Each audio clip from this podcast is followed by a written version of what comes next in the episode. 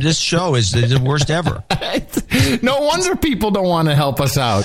They Put listen. Manning back on. Obama's behind. Whooping, whooping, whooping. Adam Curry, John C. Dvorak. It's Sunday, January 15th, 2012. Time for your Gitmo Nation Media Assassination, episode 374. This is No Agenda. Molesting the mainstream media from Camp Mofo here in Austin, Texas, the capital of the Drone Star State. In the morning, everybody. I'm Adam Curry. And from northern Silicon Valley, where we're coming down from the buzz of the Miss America contest, I'm John C. Dvorak. It's Crackpot and Buzzkill in the morning. You know, that's so funny because I was uh, downstairs in the in the Camp Mofo studios last night, and uh, and I'm I'm literally working on my homework. You know, the the SOPA PIPA uh, open thing, and I'm Act. and I'm yeah, and I'm plowing through documents, and then Mickey's texting me like, she's texting from upstairs downstairs. She says like, "Oh my God, this is so amazing! This Miss America is too funny." She's never seen it before? I guess not. And uh, I- I- and I'm like, It's hilarious. and she and she's texting like what they're saying, like I almost swallowed a diamond. I don't know, all kinds of crazy stuff. And I'm yeah, like, stupid. and, and I'm like, you know what? Uh, I'm so happy. So I know John is watching and recording. It's a tradition here on the No Agenda Show. It's it really is a tradition. I did peek though. I peeked uh, for a second at the uh, the question and answers, or I don't know, I may, maybe one of them. I guess five girls had to answer a question or something. yeah, and then they kicked five off. The way they were kicking people off was pretty cold blooded, I thought. But But let me, Uh, the- but, let, but let me tell you. I mean, these girls. I mean, they're ready for Fox News. They're so good. Oh, one of them was showing a lot of leg, and she wanted to be a broadcast journalist. The one that played the piano. They took some woman who played Dvorak's Fifth Symphony or, or New World Symphony. They they drowned her out. What? Yeah, oh yeah, no, because she can't play. Oh, yo, she was no good. Okay. Yeah, she's pounding away on the piano. You can't hear a note, but she's showing a lot of leg. yeah. Who cares about? It? You don't need to sing. Just show me your legs, girl. Well, first of all, in the morning to you, there, uh, Jean Claude. In the morning to you, Adam Curry. In the morning to all ships at sea, boots on the ground, and uh, feet in the air. Yes, in the morning to all the cruise ships listing to one side. And of course, all of our uh, human resources in the chat room always here. We have a full quorum, noagendastream.com, noagendachat.net. Nice to have you guys here. Uh, they've always got our backs, John, just in case we mess up. They're always there to tell us what we're doing wrong. Yeah, they are. Yeah. Somebody's got to do it. Yeah, that's right. It's a tough job. what keep. That's the modern uh, broadcast model. You have uh, instant feedback, and uh, mistakes don't go very far. When you make one, it gets corrected in real time. You don't have to do mea culpas or anything. Remember when? later. Remember when we used to have uh, the, what are they? Um, phone lines. Yeah. That's how we call Line it. three. Hey man, you're wrong. What an antiquated system that was. You'd be playing Line a record. two, you're on. You're on. But not even that. It's like you you know, in commercials. Hello, and then hey man, you were wrong. What you just said. Oh, okay. Whatever. Yeah, most people are pretty cold blooded about it too. Yeah, no kidding. Well, I can get to the Miss America thing and get it out of the way if you want. oh please, oh please, indulge me, John. I have one, two, three, four clips. what? and, uh, no, you can. I don't know if I can allow more than three Miss America. No, clips. these are worth it. Okay. Uh, but let, mainly because one of the clips is more of a. Uh, there's two clips that are kind of. Can we just explain why we do this first? I think it's just because it's easy uh, ridicule and uh, and it's also we. It's apparently it's a rigged competition. You think? And and you can also see the uh, the political scene going on. Yes. I mean, you, it's always reflected. It's like a, it's like the World Cup. You know, the team that's Yeah. going to win is the team that's you know has some reason to win. Is this another Donald uh, Trump production? No, no, no. This is the old original one. This is pre-Trump. Trump Oh. does the Miss USA. Oh, this is old school. Okay. and then this is the one that has the talent competition, which Miss USA doesn't bother with. oh, which is too And- bad and because I have to say, the bikinis on some of the at least two, especially Miss California, was jaw dropping. Uh, I mean, these women had jaw dropping figures for a change. yeah. Okay. Except for the one woman, there's apparently some woman that was weighed like 300 pounds, and then she came into the competition. She lost like 250 pounds. She'll like- be the spokesperson for Jenny Craig. She's now 50 pounds. Hey, so um, were there any uh, uh, contestants with uh, uh,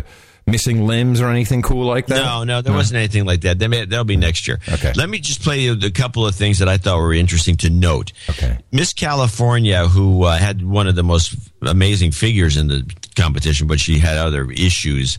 but she. Uh, What do you mean she had issues? What was had- wrong with her? we're- she- we're just in terms of judging. She was too tan. She had a square face. There's all these problems. Oh, this is so wrong. Square face. So, uh, but she, they had these women when they came on. I think during one of the sessions, they would they would talk over the music in the. They apparently some pre-recorded thing. Mm-hmm. And Miss California, who I guess is going to become a PR woman or something, which Oh, is. I think most of these uh, Sure, women sure. track. Listen to what she says uh, with her little voiceover. You have to listen carefully because it's kind of drowned out by the music. But just listen to this. Two more semifinalists to call, and one of them is Miss California. Noelle Something that we could do to make the Miss America program a little bit more edgy would be picking the right Miss America to know how to work with the media and play off of stories that are hot topics. So someone that's media savvy and knows how to manipulate the media.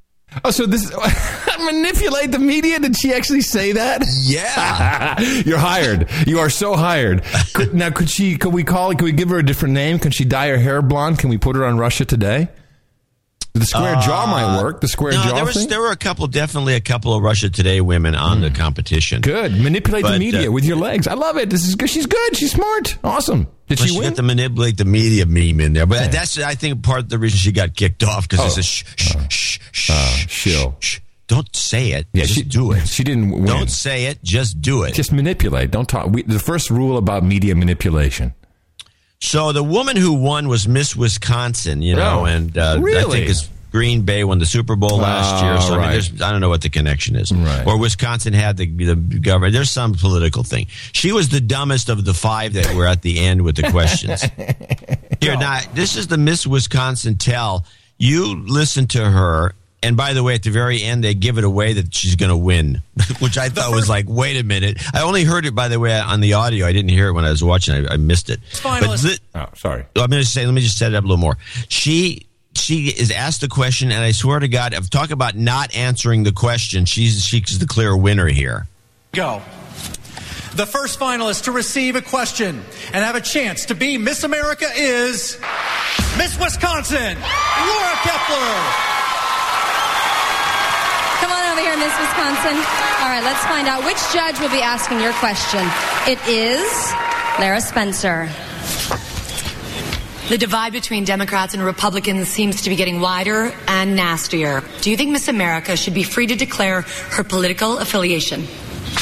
Miss America represents everyone, and so I think a message to the political candidates is that they represent everyone as well. And so in these economic times, we need to be looking forward to what America needs, and I think Miss America needs to represent all. Thank you, Miss Wisconsin. Good luck.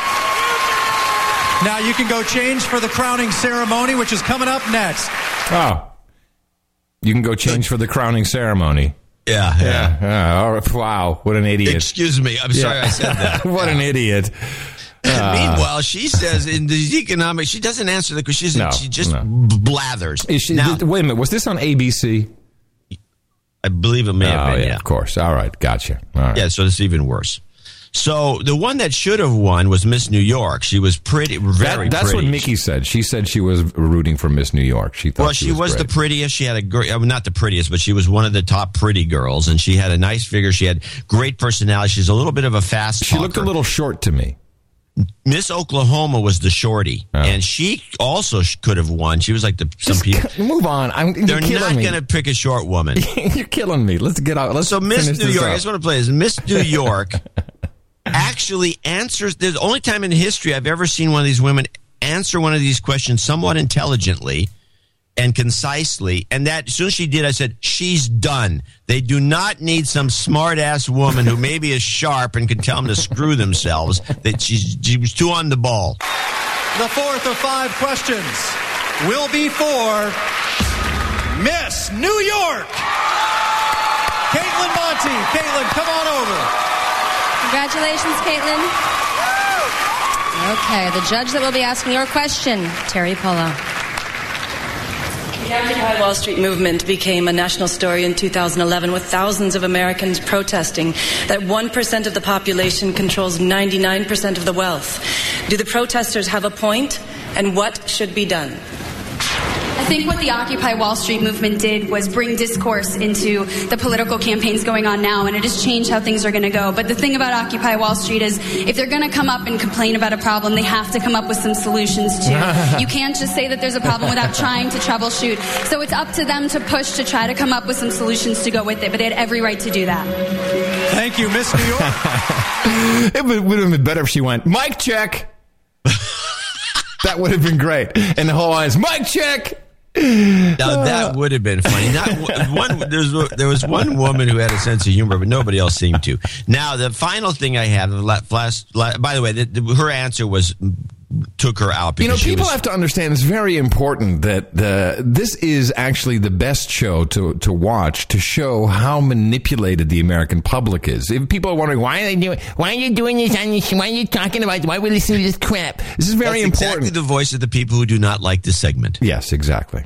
That's exactly it. All right. Finish it up. once a year. Give us a break. Really. Bring us home, baby. Okay, so here's the last one. This is a douchebag judge. He is. They, they just did the the bathing suit competition with these women that are just got, and all they did was walk up and down these really outrageous figures, and uh, better than years past. Mm. And they they asked this guy what he's looking for. This is a simple question: What are you looking for when you look at a woman w- walking up and down in a bathing suit? Mark, I couldn't help but notice how intense you were during that competition. Aside from a future wife, what are you looking for in the swimsuit category? Um, I think for me, I'm just looking for an all-rounder, someone who's um, you know relatable, fun, confident, you know knows what's going on with current events, and you know who's also beautiful, kind, and has a good heart. That's what I'm looking for. I'm glad for. I don't have your job tonight. Good luck. Right, four eight flat head, big ears. Come on, what's he talking about? Everyone, he says he's looking for somebody who knows about current affairs, and he's watching him go. What, what is he talking about? what a dick. He's like he's watching. Why? What are you looking for in a bathing suit? I'm looking for a woman who's good in current affairs. what? this is so stupid. It's so It is. I'm done. I'm done. That just- it is so degrading. It really is so incredibly low. And, and, you know, and we're and we're upset about Marines pissing on Taliban. Are you kidding me? This this insulted every single woman in the on the planet. Well, I think most of them, like Mickey, got a kick out of it because it's so stupid. I will play. I got one more thing, which was an ad that played during this thing. Uh-huh. And I, this is a little. This changes the subject because this, to me, I just caught this meme, and I'm thinking. After the Super Bowl, after every Super Bowl, they, they take the quarterback and he says, "What are you doing?" Yeah, I'm going after to the I'm game. going to Disneyland. Right. I'm going to Disneyland or I'm going to Disney World if it was placed in Florida. Right. right. So some, I, I just here's what I envision: some douchebag marketing guy got into the company. Disney parks are absolutely the place to create lasting memories. This is my first time in Disney, and I'm never going to forget this moment. My favorite thing to do is to walk around. I just love seeing everything. I absolutely loved meeting the princesses and having fun on the rides. I think we're all taking home precious memories. Oh my goodness, I don't think there's any other way to describe Disney than magical. I hope I can come back to Disney as soon as possible and with my entire family. Yeah, no, it's well, Disney. It's, it's ABC. No, no, I'm just saying. But when did they change it from Disneyland to Disney? oh, Disney? to Disney. Oh, okay, good point. Ah, yes, it's branding. It's a branding exercise. Yeah, it's a total branding yeah. exercise yeah. that I think stinks. Yeah. I don't want to, what Disney. I'm going to Disney. Oh, what? You're going to the? What? Are you going to work for them on a movie set? you go. You're working for ABC now. What do you mean you're going to Disney? But this is the douchebag marketing guy. Yeah, yeah. Came in. Says, Had you know, the problem is, Had a meeting. You go in there. The girl says she's going to Disneyland. What is somebody in Florida going to think? Yeah, they're pissed off. We need we need They're to broaden Disney this. World. It's a different name. It's a different brand. all right. So, John, while uh, you were doing all the hard work, yep, I was just goofing off uh, reading legislation. I figured uh, you love reading legislation. I do. It's uh, you know, it's crazy. I, I don't. It's. I, I'm, I think I'm good at it. Well, you're getting better. Yeah. So um, you gave me some homework because we uh, we looked at uh, the Stop Online Piracy Act. We look at the Protection of Internet uh, Intellectual Property Act, um, which uh, are essentially uh, identical, bar it that uh, SOPA has a whole bunch of extra stuff in there about uh, uh, fake military parts and uh, fake drugs and badges, badges with brands on it. Uh, but they, but they both of them kind of want to mess around with the uh, with DNS. And uh, so your thinking, which I think was was was a pretty good lead, was that maybe this was all to create a smokescreen for Open, which is the um, uh, Darrell Issa bill. Yes, it's the Online Protection and Enforcement Digital Trade Act. So I pulled that up, uh, which I don't think has actually been submitted. It, it, appears to only be in draft form. And uh, so, so I looked at that, and uh, and I'm going through it. I'm like, you know, this is actually not too bad. It's uh, it, again a lot of the same language, uh, all and it all refers to uh, Lanham Act stuff, and you know, very very typical. But it doesn't have the pu- the punitive measures in there. Uh, the so there's nothing about DNS jiggling. Um, there is uh, the the same provisions about uh, stopping, and it's all it's all basically about uh, domain names that are registered outside of the United States. That's what that's what all of this is really about, so called, right? But of course, if you have a Bitly URL or .ly, you're registered in Libya, so it would it would pertain to you as well. Um, and uh, in, in in in the case of Open, they're essentially saying, well, um, we need to have a uh, you know a, a very traditional uh, course. Uh, if there's a dispute, uh, you have what's called a I think a three seven seven judge, which is a uh, or maybe a three three seven judge, which is a very traditional copyright or trademark uh, process. Uh, if they, they will go and stop, uh, you know, if you're if you're selling goods to Americans and they can stop PayPal, for instance, from uh, with a cease and desist order uh, from uh, processing payments and advertising can also be stopped. But nothing about DNS. And actually, I kind of liked Open because uh, it has a provision in there where you have to deposit a bond if you're going to go after someone. So you can't have frivolous. Uh, you know, just like people walking around saying, "Hey, get him off." So you have to. It, it doesn't say how high the bond ha- it has to be, but at least it's a good start. And I'm like, well, this this doesn't make any sense. How can our government actually be doing something right? This this can't this can't be good.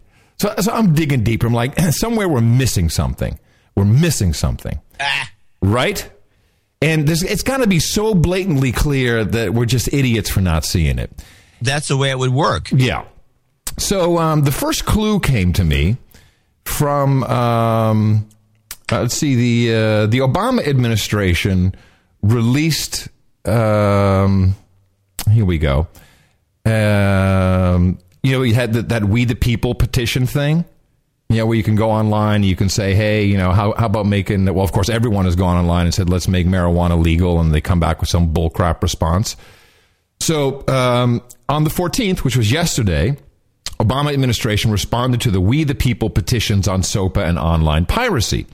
And uh, this is um, an answer which comes from uh, Aneesh Chopra, who is our uh, chief technology officer and assistant to the president, uh, along with Howard Schmidt, who was a special assistant to the president on cybersecurity, and oh, he's the cybersecurity coordinator for the national security staff, and Victoria Espinel, who is uh, the intellectual property enforcement coordinator. So these are the people who uh, have the president's ear, so to speak. And I'm reading through this, and um, I'll just read a little bit of it because this is where I started to get my first clues. Uh, so, you know, uh, blah, blah, blah, combat online piracy, very important. We must avoid creating new cybersecurity risks or disrupting the underlying architecture of the internet. Proposed laws must not tamper with the technical architecture of the internet through manipulation of the domain name system. I'm like, wow, okay. That's pretty good. And then they actually write here, let us be clear, dash, dash. Online piracy is a real problem that harms the American economy, threatens jobs, blah, blah, blah, blah. This is just not a matter for legislation. We expect and encourage all private parties, including both content creators and internet platform providers, working together to adopt voluntary measures and best practice, practices to reduce online piracy. So I'm like, okay, so it looks like uh, they're way against the DNS thing. And I've been looking into DNS extensively. You know, the, uh, have you ever heard of OpenNIC? You ever heard of those guys? Yeah, yeah, they've been around for a while. Yeah, it's very cool. I mean, the there whole was also one before them called AlterNIC. Right. And it's very cool because you know it's just a perception that we have to go through these uh, root domain name servers. If we all said, "Hey, tomorrow we'll do a different service that isn't run by," and here it comes, ICANN, the Internet Corporation for a same uh, Internet Corporation Authority assigned names, I believe. Um, you know, then we could just change to something else. But of course, you know that would take uh, an effort for the entire world to change their DNS servers in there. Yeah, you'd have to do a lookup on these other. Well, no, no, no, no, You could, no. you could do a double lookup. That's not a big deal. Right, but I mean, you, just need to change one piece of configuration, but you know the world is not set up that way That's anymore. never gonna happen. Right. So uh, I'm looking around. I'm like, we're missing something. We're missing something. We're missing something. And then all of a sudden, bada bing. Um, at this very moment, just announced, ICANN is releasing um, a new capability for new generic top level domains. So what this means that is that in addition to .com, .net, .org, and then we have uh, you know the .cc, and then we have the international domain names uh, and .info and .mobi and all of this stuff. Now any anybody can essentially register a generic top level domain. So we could have .no agenda and uh, that so uh, I, my website would be adam.noagenda and your website would be john.noagenda and and we could register uh, domain names and sell them or do whatever we want if we are in possession of $185,000 Right, Because this that- has been uh, was proposed in uh, last year, and it's going to be begin implementation in the next few weeks. Right. So well, it's now it's now open. So in April they start, but it's now open. So I uh, go to And the by, by the way, it's only open for suggestion. You got to give them one hundred eighty-five thousand dollars, and then if they oh, say, that's just know, the that's just the vetting process. Oh yeah, yeah. th- yeah, then you're out one hundred eighty-five thousand dollars. There's no return of your money. Correct. You can get financial aid though, and then it only costs forty five thousand, which is a deal. It's a steal with this financial aid package they put together. So I'm like, huh, okay, maybe maybe we're looking in the wrong place. Maybe everyone's over here looking at all this stuff while something else is happening. And so I'm looking into ICANN a little bit, and and and I'm looking through the new rule book. Did you know, by the way, that uh, ICANN, um, which they is, say is not for profit, but pff, please, uh, is run by a guy named Rod Beckstrom.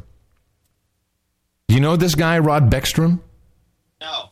Okay. Well, he previously. Ser- I, I can't say that for sure. I may have met him, but I don't off well, the top of my head. He, he- you know, he's one of these guys.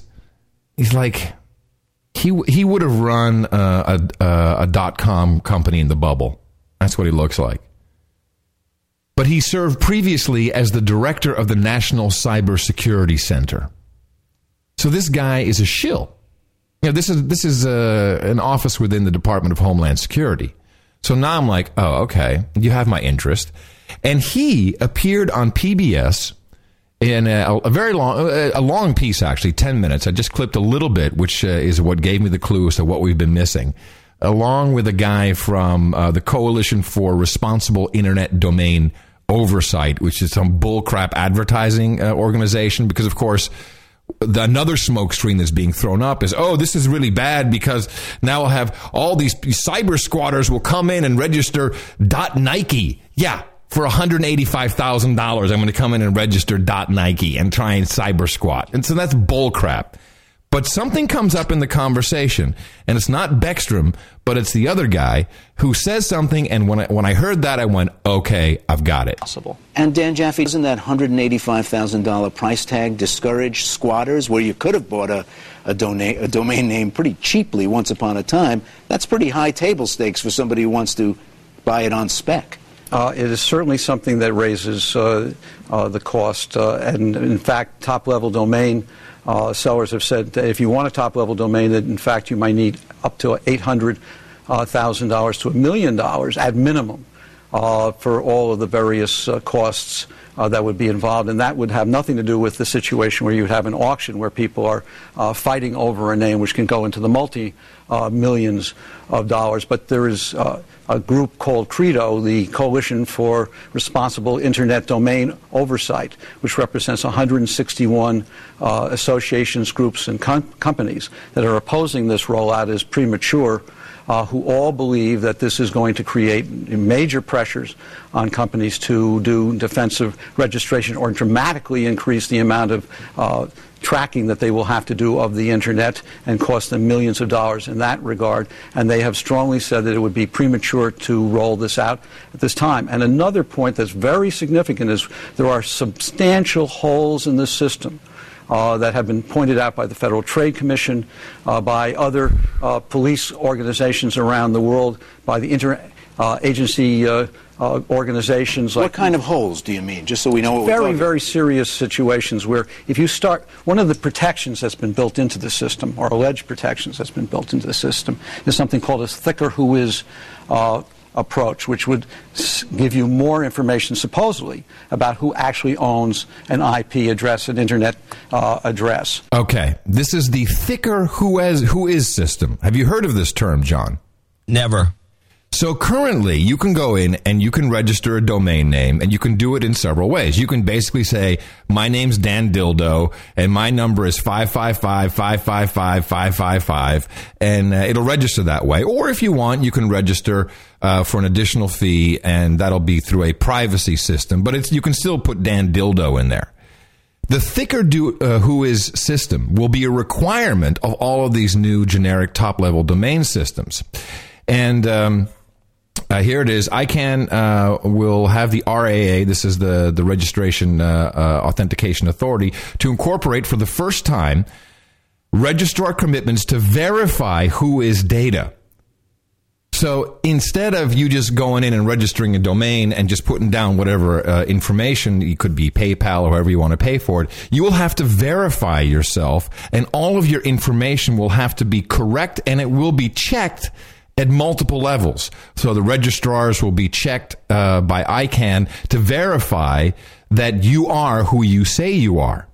So uh, I went back and I saw in the uh, uh, on the the cybersecurity uh, document that the uh, Obama administration put out. Uh, under domain name news and opinion, in this future, individuals and businesses can quickly and easily obtain the tools necessary to set up their own presence online.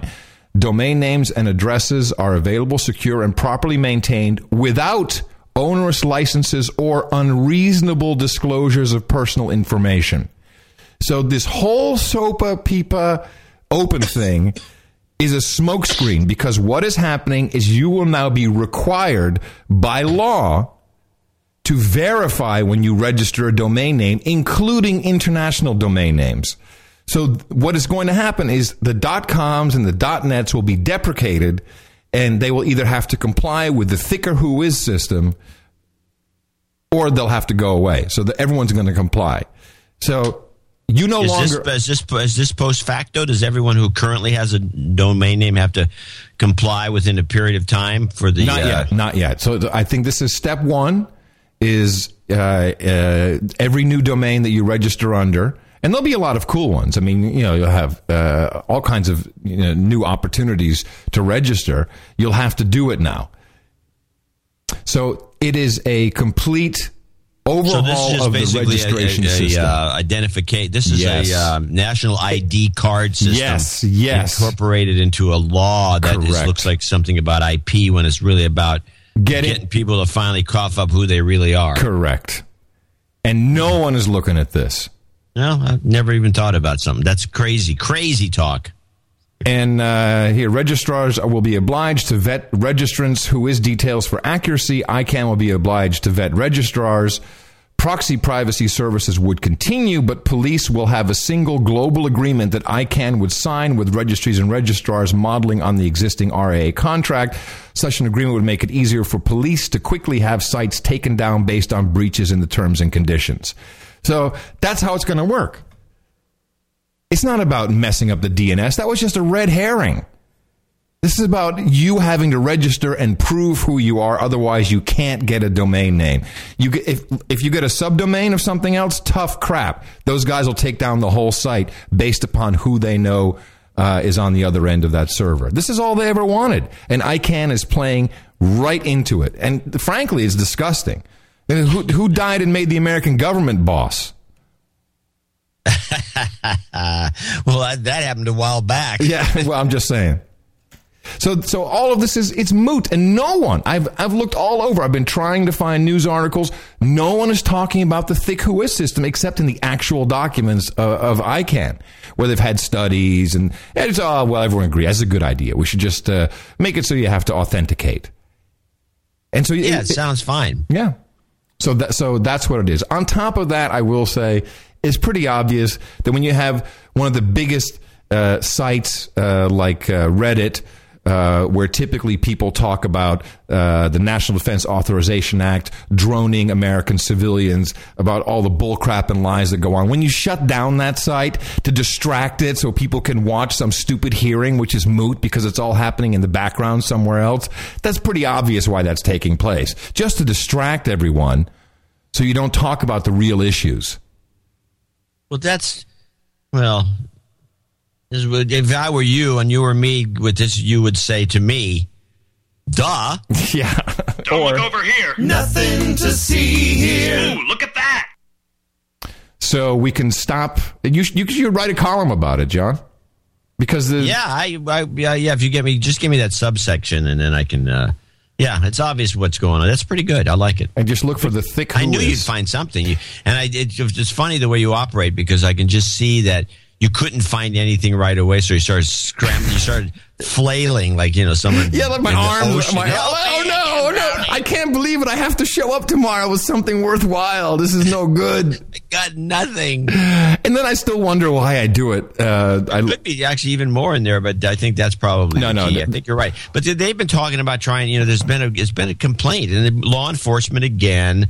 You know, they just do anything they can so they don't have to do any work, and heaven forbid they'd have to do some research. And you know, and there's a lot of paperwork involved. You got to go to a judge to get somebody to crack open one of these private private deals where you know somebody's put their domain up. No, and, no, you know, it'll be real easy. Hey, it's authenticated. We, you're gonna have, you're gonna have to like show some government ID. You're gonna have you, there's all these different rules for verification of who you are, and there's protocols, right? There's all these RFCs, and, and, and that was a it gets into a lot of technical detail, but it's very similar to the domain lock system, which is the extensions uh, you know- to the registrar process. Yeah, I can b- point out something else that that's always a possibility of happening too. Since you brought this up, Mm-hmm. uh, and I do have a very long clip about this, which is actually three clips in one, uh, discussing uh, the fact that we have essentially a Jim Crow system where we're, uh, Ron Paul talks about this constantly that black people have been incarcerated for minor drug offenses. Mm-hmm. Uh, well, there's a book out that discusses some of the privileges that are taken away from people. I would also believe that felons will not be allowed to own a dona- domain name. Oh, good point. Oh, it's it's, it's going to get much worse. And by the way, this is not tomorrow. Is a very carefully thought out process because you know because VeriSign um, doesn't want to move to the thick Whois system right away because you know they then they It's would money. have well they'd have to go back and then they they want to do it properly. They want to charge everybody. So but they have to go back and basically everyone then has to verify and authenticate for the domain names you have. Can you imagine? We have like 900 uh, pointing to our website.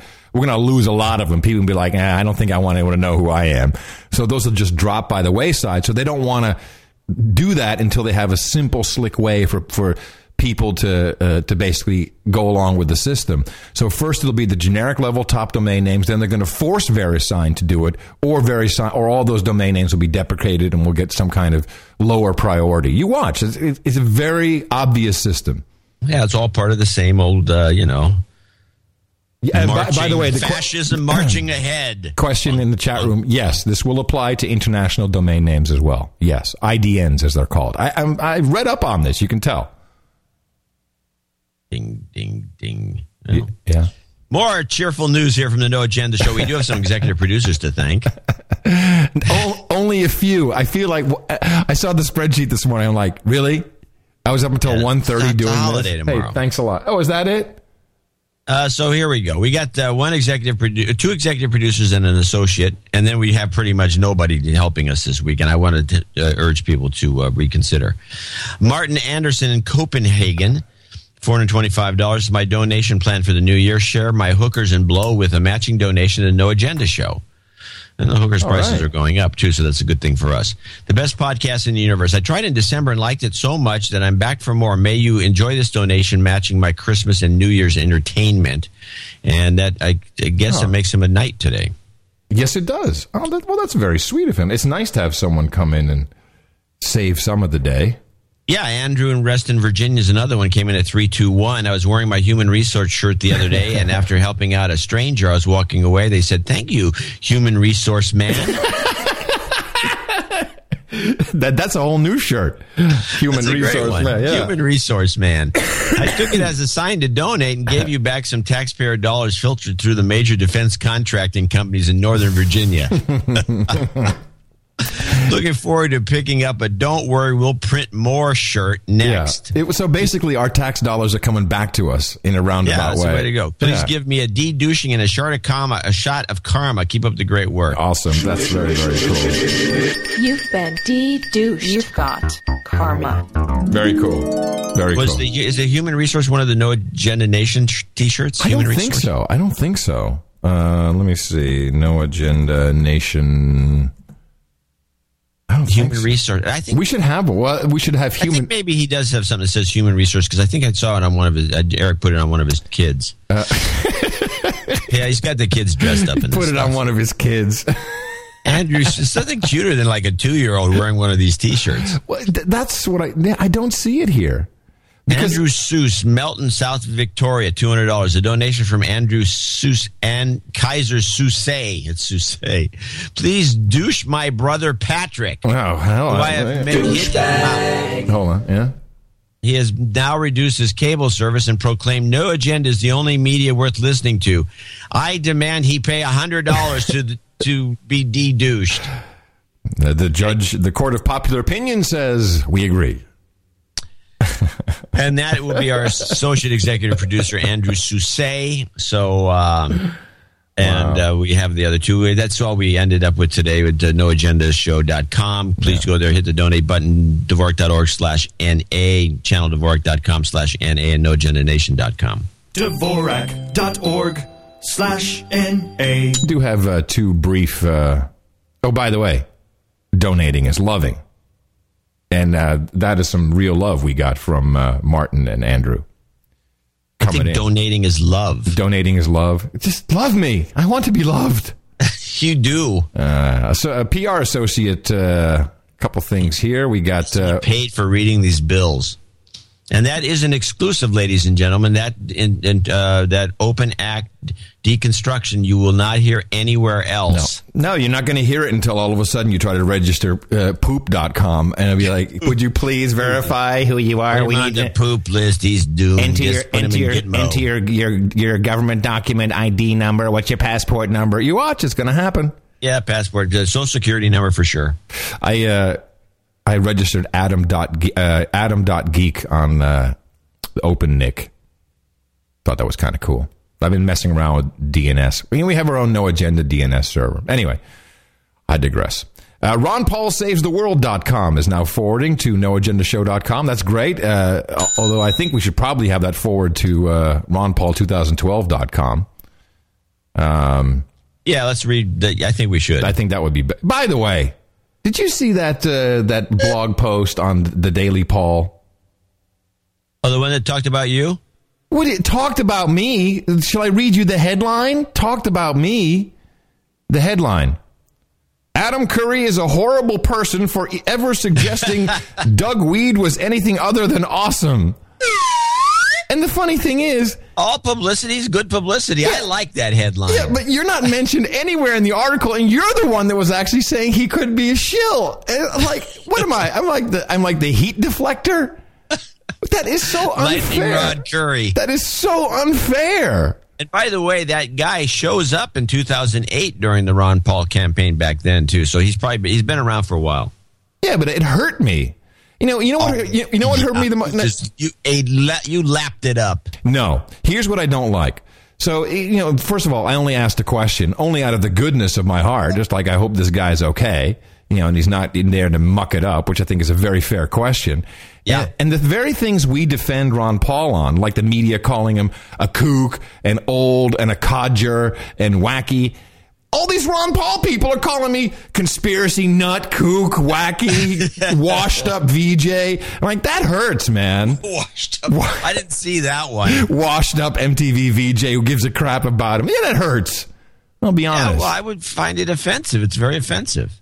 Anyway, but I, they did put a link to the show. Yeah, that's good. So welcome. We probably uh, have a couple new listeners that are Yeah, Ron Paul they, they came in, they listened to the show like, what is this crap about the Amer- Miss America pageant? What is this crap show? No wonder he's a up VJ. You're talking about talking. And by the way, it'll be Adam Curry was talking about Miss America pageant, not yeah, John C. he's Dvorak. obsessed. Yeah, obsessed. Oh, okay. Obsessed douchebag. Anyway, I, I, I got two emails uh, from people who uh, I respect highly on the inside, I, and I'm not allowed to tell you who they are because it would be highly inappropriate the information they uh, they sent me. But uh, extrapolating from this, um, Doug Wead uh, is a good guy, but more importantly, and this is what I was kind of hoping, he has uh, very deep ties to a lot of big religious money. And so I'm happy. I don't care how Ron Paul gets the money as long as he gets lots of it because you need it. It's crazy. You know, just to get the signatures for South Carolina, it costs like $100,000 if you don't have a, a, a grassroots campaign, obviously, but just to. It's like it's expensive to become president. No wonder Obama needs a billion. So I'm happy. I'm happy Doug Wead is in. Uh, I'm just always on the watch for anybody and everything. You know, it's, it's not a bad thing. Um, besides uh, that, we got an email this morning, and I've actually put these uh, pictures in the show notes at 374.nashownotes.com. Not really a no agenda PR initiative, but it's so cool. It's from, uh, um, he doesn't want me to mention his name for some obvious reasons because he will go to jail. Uh, but he's our knight, uh, one of the the guy we knighted on the spot in uh, Hoboken, New Jersey, at the uh, at the No Agenda, the Hot Pockets tour meetup. Okay. Says uh, Adam and John, as a result of your continuous reportage on domestic drone activity and the overwhelming ignorance of the general public, uh, the general public possesses regarding drones, I felt obligated as an artist and the one who propagates memes set forth by the No Agenda Roundtable to try and help uh, raise awareness on the subject. And what better way uh, than to use the instrument of fear, just as our evil overlords do to enslave us? I fabricated real street signs that pose as official NYPD warnings of the impending drone surveillance and imminent use of force. Have you seen these signs? Did you see the pictures? I got uh, I got the CC, uh, but I didn't. But the pictures weren't attached, so you have to send them to oh me. Oh my god. Okay, so well, they're in the show notes. I'll just uh, read it. So they're, they're actual metal signs, and he's posted them. Which un- we can all have made, by the way. In Yeah. fact, there's one of these sign makers down the street from me. So he has. Uh, so there's one. So it's underneath a no parking anytime sign, and it, and it says "Attention! Authorized drone strike zone, 8 a.m. to 8 p.m., including Sunday." and see, there's another one. Uh, yeah, it's very funny. Local statutes enforced by drones. Uh, let's see, what's the next one here? Yeah, these are great. Drone activity in progress, and it all has NYPD on it, which is hilarious. Authorized drone strike zone, and then he has, but he's very smart because he has the sign, and then on a wall behind it, he'll have like a beautiful um, uh, statement from you know from either the Constitution or one of our founding fathers. So you see in the foreground authorized drone strike zone, and then in the background Constitution of government once changed from freedom can never be restored. Liberty once lost is lost forever. And it's it's it's, it's art. It's it's like Banksy style. It's really Yeah, it's really good. stuff. Really really good. in terms of conceptual conceptual performance art. Uh, yeah. Really, really good, and I'm very proud of what. Uh, I like what- it. I'm proud of what I, we've I like the inspired. idea. What was the drone? What was the last one you mentioned? The drone uh, drone surveillance area or something. What was it? I just closed the file. No, it's okay. Never mind. I'll look at them later. But th- I think this would these would be worth the. I wouldn't mind having a couple of those signs and putting them somewhere. Oh, absolutely, they're beautiful. I'm just trying to think. What was the uh, the last one I mentioned? The drone strike zone or authorized drones at strike zone, 8 a.m. to 8 p.m., including Sunday. No, it was the last one. That was the first one. Um, let me see. Uh, hold on, I can bring it up here. Drone activity in progress. Yeah. No, uh, local statutes enforced by drone. I think that's my. I like that one too. Yeah. Actually, I like them all. But the statutes. I'm proud. You know, I don't. That's love. That's uh, that's better than donations. Really, to have that happen, that really, sh- you know, hey, you and I will be uh, on the street uh, with a with a sign, but at least people will be waking up. So I think that's cool. Not until the drones nail us. Yeah, exactly. Hey, everybody else, you can go out and do something else. If you can't draw a street sign, you can propagate the formula. Our formula is this: we go out, we hit people in the mouth.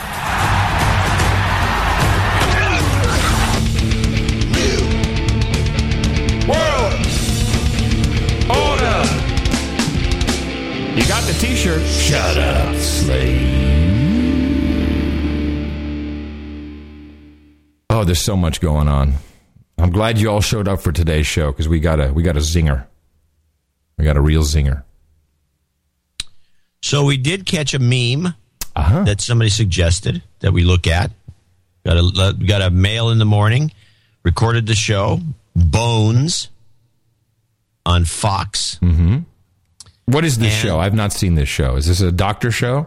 Yeah, but it's different. And this is about a uh, woman who is the pathologist at a you know like a coroner type person, Mm-hmm. but she has uh, Asperger's. So she's kind of like uh, nutty. She well, she's very focused, and she's got no she's got no she's got no personality basically. And she she has no sex. And no, she's she's pregnant as a matter of fact on the show. Huh. But anyway, she is a genius. She's the smartest person in the room. She's Most- like you know, I think most Asperger's are geniuses, of course. many. Yeah. Bill Gates is one. So uh, so they decided to drop a few bombshells and and and and kind with just total bull crap. But play. I got two clips from this, and I think this is why they wanted us to. The guy says you got to get this show. It's got the no agenda written all over it. So play the hacktivist thing, and you get a feeling for what's going on. First of all, the hacktivist guy is evil, an evil villain. You have to remember that. I am evil. I am anonymous. Sweet Seer is one of our better profilers, and he seems to think that it's possible. That dude from the Washington Standard said you'd think so. Ezra Crane. Yeah, yeah, yeah. He covered my trial. I'll tell you the same thing I told him when he called. I'm not a criminal. I'm a hacktivist. A hacktivist that took out DoD's complete network and left the U.S. military defenseless for, what was it, three and a half hours? The company that built that network got the contract because of campaign contributions. I exposed the corruption. I'm a patriot. Soldiers could have died. That's exactly why I did it. Wow. By the way, this this falls in nicely with CNN's uh, profile on Anonymous. I don't know if you saw that. No. Yeah, I recorded it, and I it was so dumb, but but yeah, they keep talking about anons. If you're if you're a member of Anonymous, then you're an anon, which is the which is the new meme. And this is this comes right back to the ICANN thing. You won't be able to be a non anymore. You watch, you watch. Yeah, no, this whole thing is coming. This is a bunch of propaganda. They're feeding the public and they're using popular media to do it, which is why, and Bones is a very popular show. And so people are watching this, oh, this horrible person. The guy gets away with it, by the way, in the show. And he also, and he's got a brace, he's killing people left and right, but he's got an ankle bracelet on. They don't know how he's getting away with it. but the one that was the real eye roller was the one is fractals on a bone. Now, I'm gonna I'm gonna set it up by explaining what's actually going to be told here, and you can just hear it for yourself. But I'm going to explain it. The guy they're they're in the offices, and all of a sudden, all the computers blow up. And he says there was a virus attack, a horrible virus. Was actual smoke coming out like sparks? Yeah, yeah. One guy go fire. no, no, fire broke out. no, really? Yes, and they had to spray it with a with a you know CO two canister. yeah. Now, so the question, re- so they asked each other, "Oh, well, what what could have caused this horrible virus to infect our computers?" We have not downloaded. Did you download anything? No, I haven't downloaded anything. Have you put a disk? No, we haven't done anything. There is, but these things are secure. And then the guy looks at a bone, and he's and the one, one or the woman looks at the bone that they they scanned in to de- determine who you know who was who It had, what a, person it, it had a, belonged it had a QR code. and she looks at the bone and it, and discovers how the virus got into the system. Play it. Oh my god. What? It's some kind of fractal pattern. Whoever did this wrote malware on bone that, that took down a million bucks worth of computers. Who knew how to do that? A computer genius who wants us to know that he doesn't need a computer. Pelant. But he has uh, an ankle monitor. I'm telling you, this guy is a genius. Fractal. I'm like, what?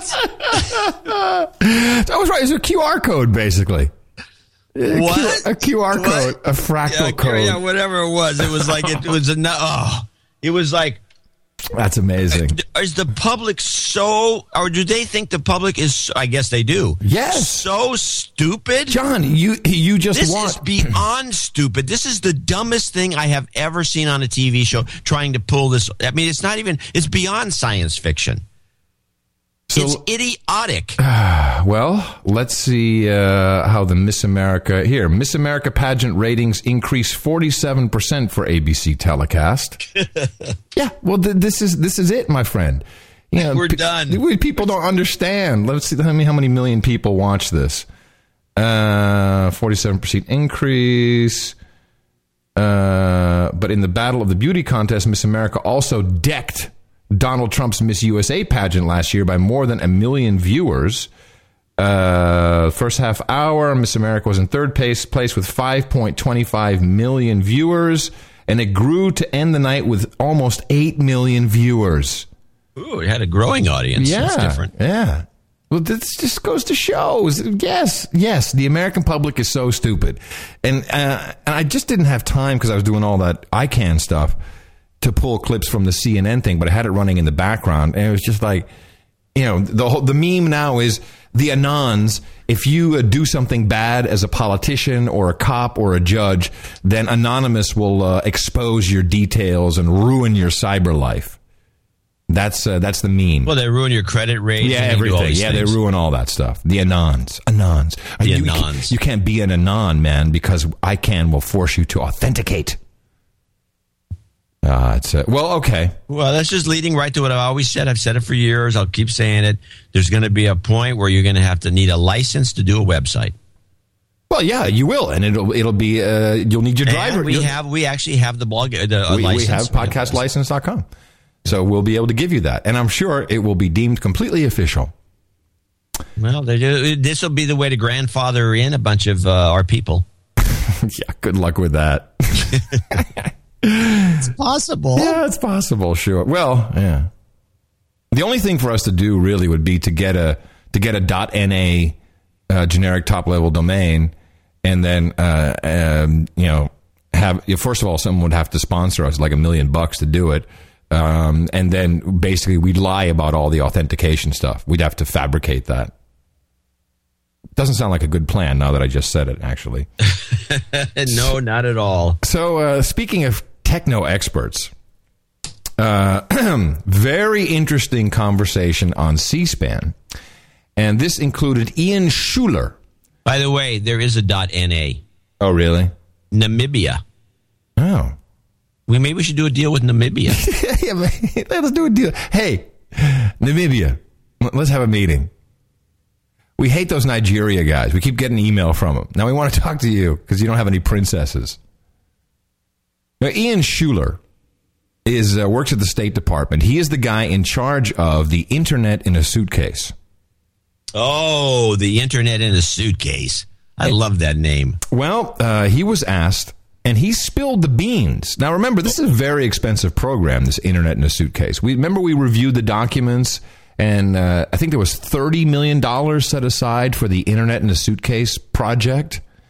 And uh, when you hear Internet in a suitcase, what, what do you what do you envision, John? What does it sound like it is to you? Well, when I first heard it, I was thinking it was some sort of a kit that you could, you know, that maybe had a satellite uh, feed and you could get on the internet. But I re- more recently, I'm led to believe that it's the entire internet jammed onto some mega terabytes worth of uh, whatever you can get into a suitcase. Well, uh, this is a, a rather long clip, but I think it's well worth listening to. Because remember, you know, we have our Secretary of State coming out, you know, Lucifer Clinton. Oh, we've got the internet in a suitcase. We're so cool. We're helping everybody. Like, like guys smuggling suitcases with internet in it and stuff. Sounds great, right? Sounds like we're really like America. F yeah. Well, here's Ian explaining how it came to be and what it is. Sasha, you want to just elaborate a little on how this thing works that, that, that helps people uh, get around any any government intervention? Uh, sure. Uh, let me first start by cautioning you about starting memes. and what's interesting is the actual, the true history of the internet in a suitcase was that when Jim Glanz, who did a really great job on this article, contacted us and said, So, what is it that you're doing? We explained, well, we're doing all this programming, we're developing this software, can run on a whole bunch of different devices and turn them into blah, blah, blah, blah, blah. And then it just ended up not really capturing anyone's attention. He's like, so what is the thing that comes out of it? I'm like, well, it's sort of a distributed infrastructure, it can run on any device. And he's like, so we have a photographer coming tomorrow. What is he going to photograph? And we're like, that's a good question. And so literally we went out and bought a suitcase and took a bunch of equipment that we had around the office that is sort of the examples of what this technology can run on and put it into a suitcase. Can you believe this crap? What? Yeah. It's just basically a couple of routers and maybe Well, some code. Oh, it's even better than that. I just wanted to stop to pause here for a second just to say, really, you you you fleeced the press by throwing some crap into a suitcase you bought that day for the photographer, so that so that you would here's our internet in the suitcase. Really, that's what you did, you idiot. That's ins- Wow. that's insulting. This is clip of the day. Really? Hit the jingle. Oh, well, I wasn't ready for that. I have so much more. Well, you to never are. You don't even know what the clip of the day is. Clip of the day. All right, You're always caught off guard by the clip. but it gets better. Well, it's a clip of the day. It should. And the rest is history. So I view the, internet in a rest is history. The rest is history. That's right. The rest is people. Uh, Lucifer standing. We've got the very important Internet in a Suitcase project, $30 million. Well, okay, Ian douchebag Schuler. Why don't you explain what's in your internet in the suitcase for real? Cases, it's actually a visual aid gone out of control. it was a meme. We're so awesome. It was like Goatse, only better. but the, the idea behind what we're developing, which is actually the important component mm. here, is that you can use the technologies, the hardware that are on the ground today in these locations. You don't actually need to paradrop in a giant internet in a suitcase. you can transform people's available cell phones, laptops, and computers, wireless routers that you might pick up here in the States at Best now, listen very closely, particularly sysadmins, uh, network administrators. You're going to laugh when you hear what they're actually doing. Best Buy or what have you Best Buy. into your telecommunications infrastructure. And if you use software like the type that we're creating, you don't need a central cell tower. You don't even need an internet uplink to communicate locally. And you can imagine if you can set up a system whereby there is no center, there's no point of surveillance, there's no point of control, there's no point to shut down. There's just a bunch of different equipment that people are turning on, turning off, that's creating this network of connectivity for sharing information, for distributing the phone pictures before your phone actually gets confiscated. That that becomes a very powerful tool.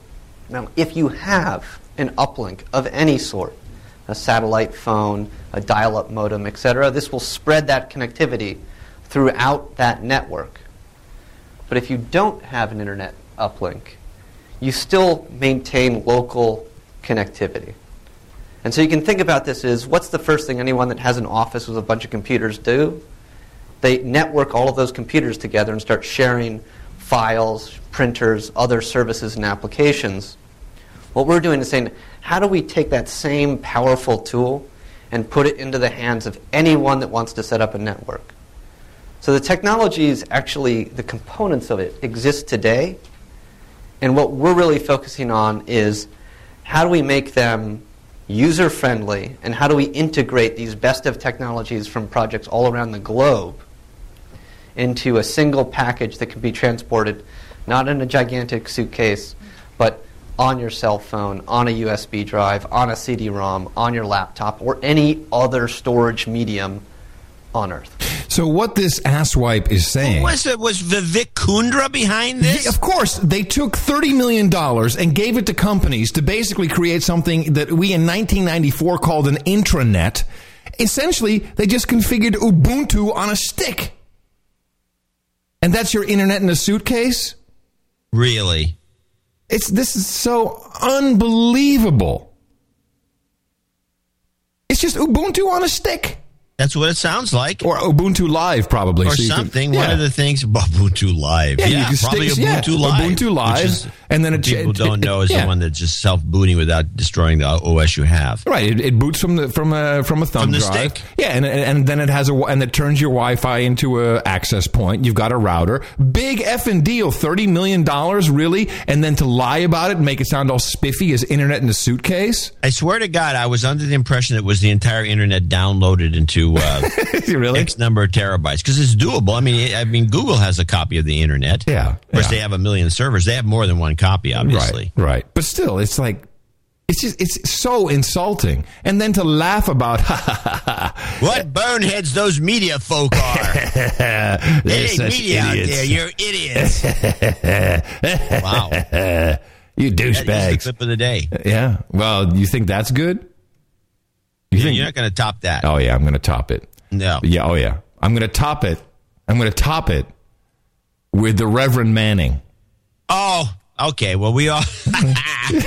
yeah, yeah. I was thinking of pulling this clip too, but I figured if it's Reverend Manning, you're going to pull it. Mr. Ron Paul, you got to talk about that. You got to talk about it. And the media can't slam you any harder than they're slamming you now. You're not only beating Witness Protection Program Willard Romney and Jon Huntsman and uh, Newt Gingrich, Rick Santorum, but you're beating the dunghead media. You're whooping all of their behinds, Ron Paul. Go ahead now and get out there and whoop Mohammed, whoop whoop Obama's behind. Whooping, whooping, whooping, whooping, whooping, whooping, whooping with the Constitution. He is wholly and totally ineligible. He's a criminal. Whoop him, Ron. Whoop him, whoop him, and whoop him, and whoop him. And I guarantee you'll be the next president of America, hands down. Come on, say it, You're Reverend. whooping the Tea Party. You're whooping the evangelicals. You're whooping the media. you got a strong crowd of supporters. Hey, Ron Crowd, sup- Ron Paul supporters, I want to take my hat off to you. this guy is genius. he's he's he's amazing. And I was thinking, this. Did you, get the clip about the about the uh, Romney and uh, and Huntsman being black? No, I don't have that Oh, one. I no. know. Oh, I missed that one. No. Yeah, now we'll get the clip for the next show, or you can maybe find it. Oh, No, we'll get for the next show. He comes out with this theory That they're black? that Romney, Willard. No, no, it's not. it- Romney's black. No, it's not Santorum. It's it's Gingrich. It's and black. he bases it on the thing on the theory that Gingrich's real name is Newton Leroy. He says that nobody but black people name their kids Leroy, and his daddy never appeared. He's he's a, he's an orphan kid. They don't know who his father really is. Oh, okay. He's, he's and he goes into the fact that he's obviously black. well, no. uh, Instead of looking for that clip, I spent my time doing this. I say whip it. Whip it good. I say whip it. Whip it good. That's right, Reverend Al. Come on, come on, Reverend Manning. Talk about him. Whoop Obama's behind. Whoop him, whoop him, whoop him, whoop him, whoop him, whoop him, whoop him with the Constitution. He is wholly and totally ineligible. He's a criminal. Whoop him, Ron. Whoop him, whoop him, and whoop him, and whoop him.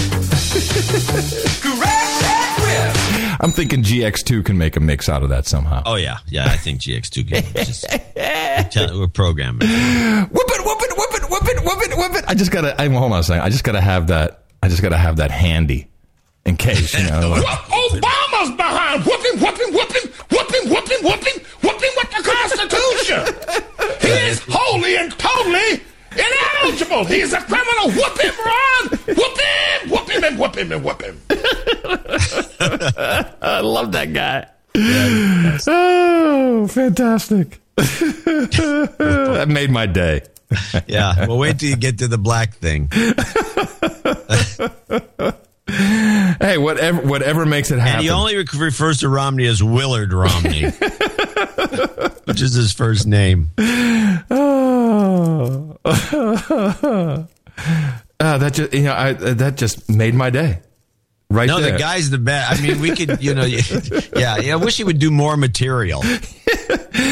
they should put him on the Tonight Show with that. That'd be a that'd Well, be he- I think he made the suggestion that he should have one of these talk shows, not that idiot uh, mushmouth Sharpton. well, yeah, really, really. No, I mean it's fine. You, he could never be on uh, on MSNBC or anything don't like that. think? No, no, no. He's pack fine. him in. Uh, uh, he's fine where he is. He goes You know, on. I was thinking. I was thinking, by the way, for uh, opening up the door to the, the Curry Dvorak Consulting Company. Oh, this is for a little short. yeah, uh, sure, sure. Oh, I'm sorry. The meeting will come to order.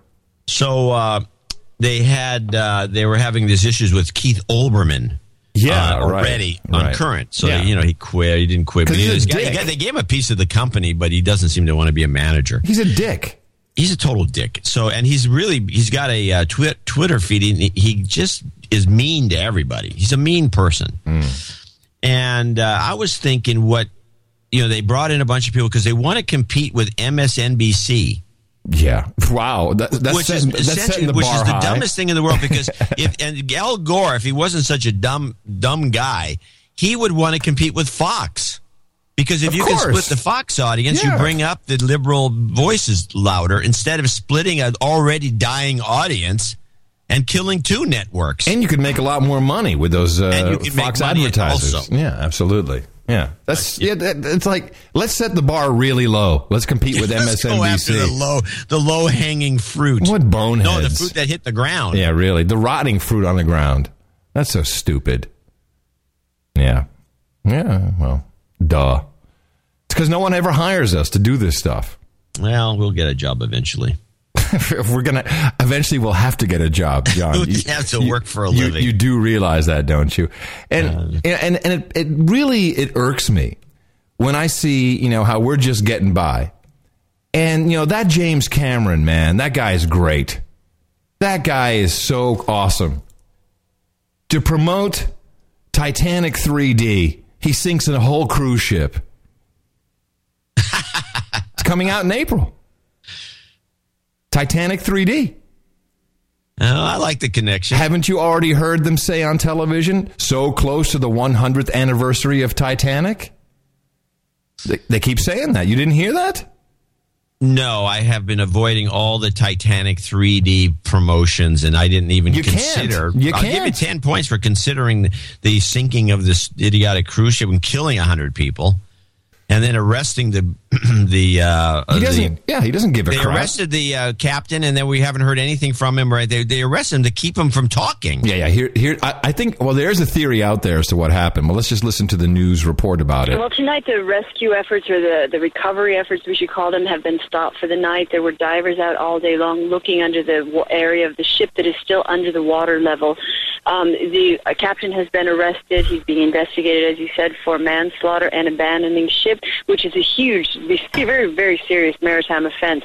He was off the ship before the safety of the, his passengers had been provided for, and that is the grounds on which the authorities here in Italy were able to arrest him or have him have him stopped and officially investigated. Is how it works within the judicial system here. Tomorrow morning, the divers will go back down under the water level to start looking at the rest of the areas of the ship they weren't able to take a look at uh, today. Um, all of the passengers that are surviving have been moved off uh, to the Italian mainland into various cities. There are a lot of people in Rome, a lot of in Civitavecchia, and some in Savona, which was another port of call for this particular cruise ship. Uh, those people will have to, they, they don't have their passports, a lot of them don't have their documents, they'll have to be provided for. They'll need clothing, they'll need uh, some shelter. They obviously need to get their, their legal documents they had to leave on the ship Yeah. in order. Yeah, blah blah blah. So you're right. They took the captain off to shut him up so no one could talk to him because this was not a ship run aground. That is the most ridiculous thing I've ever heard. This was either a collision with a submarine, which I think is possible. Uh, I also I'm not a I'm an air guy. I'm not a sea guy. But you know, you see the the ship is listing to the port side um, but the damage is on the starboard side. If if if you get a gash, or that maybe there's more damage we don't see on the other side, but that if if that gash is what made the ships leak and start to sink, um, then wouldn't it list to the other side? Uh, Not I don't know. Yeah, I don't. I don't. I don't know I'm either. a marine engineer to know how these things sink. I know they Um, get water inside and they down they go. But there was, and this is one of these crazy Russian reports, but it came out immediately that um, uh, there was a, uh, a a signature detected of a torpedo fired from a Kilo class submarine uh, near Isola del Giglio, and that there were only two submarines in the area possessing Kilo class torpedoes, both uh, belonging to the Islamic Republic of Iran Navy. Uh, oh, that could be also a. It wouldn't surprise me, man. It would not surprise me if we're already at war. We just don't really know it. Well, we're definitely an economic war for sure. And well, we're also, you know, we're blowing up scientists and stuff, and you know, there's a lot of back and forth here. And we're also trying. and I still think my theory about goading them is still in play. I have a clip from uh, from the News Hour uh, from the National Treasure on uh, Iran that I just thought was kind of interesting and worth deconstructing. I think it falls into this conversation. Uh, which one is it? Observations on the Iranian assassination. Ooh, okay. negotiations. The two previous meetings between the, the Europeans, Americans, and others in Iran have really not been productive. So what, what is the thinking now then about the impact of these, this covert campaign on impact one way or another on the status of the sanctions or the effort of the sanctions? Well, it's it's bad timing, if nothing else. I mean, I, I personally am very much against these kinds of, of targeted uh, assassinations of nuclear officials, um, but it you have to wonder what why now, and it's and it, you're trying to get Iran to the table. Pressure is always a precarious thing to to apply. Uh, it can backfire the sense in the United States, at least, was that it, it is going to get Iran to the table. Um, but you don't want to drive Iran into a corner where they may decide to do the very thing you're trying to prevent, namely build nuclear weapons. All right. Yeah, the, the, the, the particularly CNN, I have to say, is doing so much to help this uh, to ratchet this up. Uh, in particular, uh, Barbara Starr. You seen her? No. She's uh, the Pentagon uh, reporter. She's on the Pentagon beat, and she always shows up. And she has her own little Pentagon studio over there. She looks like Lurch, only a female version of Lurch. You've seen her with the with the big, thick horn rim glasses. And when you listen without the video, because that's very distracting in her case, when you listen to the rhetoric that she is spewing, she is literally being instructed to ratchet this up and make people very, very afraid. Let's get straight to our Pentagon correspondent, Barbara Starr. She's got the details. What do we know, Barbara? Wolf, at a time of heightened tensions, the Pentagon still wants to say this is relatively routine, but listen to what happened last Friday in the Strait of Hormuz and the Persian Gulf to both a U.S. Navy warship and a U.S. Coast Guard cutter. The Navy warship first up, the USS New Orleans, was going into the Persian Gulf. It was going through the Strait of Hormuz when three Iranian speedboats approached it at high speed and came within 500 yards of, at high speed uh, within the range of this Navy warship. The Navy warship signaled the Iranians to back off. They ignored all signals. That is in opposition to standard maritime procedures. Eventually, we were told they did break away. Another incident the same day. A U.S. Coast Guard cutter called the Hey, by the way, what is a Coast Guard cutter doing in the Straits in the in the Straits of Hormuz? And that's the Department of Homeland Security. That's not in the Defense Department anymore. The Coast Guard is no longer in the def- within the purview of the Defense Department. So Homeland Security took them over, as you recall. Well, I do. Ha- I consulted So the what Book of are they Knowledge. doing there? Well, I consulted the Book of Knowledge. Uh, the Coast Guard operates on the Department of Homeland Security during peacetime and can be transferred to the Department of the Navy by the President at any time or by Congress during time of war. Funny, I don't think I've seen that transfer take place. Unless it was in the National Defense Authorization Act and we missed it, which is possible. Which is possible. The thing is a huge document. So uh, here's Barbara to finish it up. Adak was uh, uh, up in the Persian Gulf. It was just about 75 miles east of Kuwait when it was harassed by high speed Iranian boats, small boats that came at it also at high speed. The personnel on board the Coast Guard cutter said that they observed Iranians with AK 47s and they believe one of the machine guns. That's going to scare me when I'm on a Coast Guard cutter. I thought they were 500 yards away. He's got a, they've got an AK-47 on a rubber Have boat. Have you ever been on a football field? Yeah. It's 300 yards. Can you see what's at the other end of the field? What if someone's holding the gun or not? I can't. the bullet from the AK-47 would arch down into the water from that distance. It's not. It's, like, it's, it's crazy. It's like we've got a couple of rubber boats with AK-47s, and she's making it sound like we're at war. At the front of one of those Iranian speedboats was pointed right at them. Eventually, an, a larger Iranian naval vessel intervened and those small speedboats backed off. Routine or not, these types of encounters are extremely concerning to the U.S. Navy. You know, the question really is, Wolf, how close do you let an Iranian speedboat get to you before you have to do something about it? I mean, really? That is. Did, did the Pentagon like put a wire in her brain and tell her what to say? This is disgusting. And then you've got Did she? But by the way, uh, get to the part. Get to the part because I. This is interesting. But get to the part where she asks about why a Coast Guard cutter is there in the first place. Go. Just cut right to that. What do you mean? it's, it's not in there, obviously. What?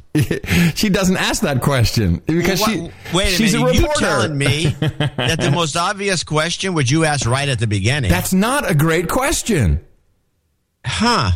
I would think that she would ask that question so that it could be explained by these experts on CNN.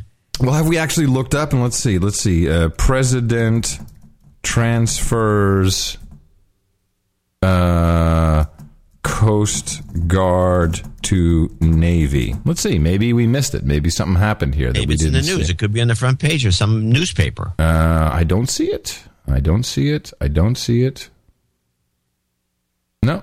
No. Upon the declaration of war or when the president directs the Coast Guard can be transferred. No, I haven't seen it. So I don't think we've had a declaration of war. So I think that's in complete violation. But it doesn't matter because we've got that a hole Panetta saying this. Clearly, there are those areas that, uh, for us, are red lines. Red line. Number one, uh, we cannot allow them to develop a nuclear weapon. That's a red line.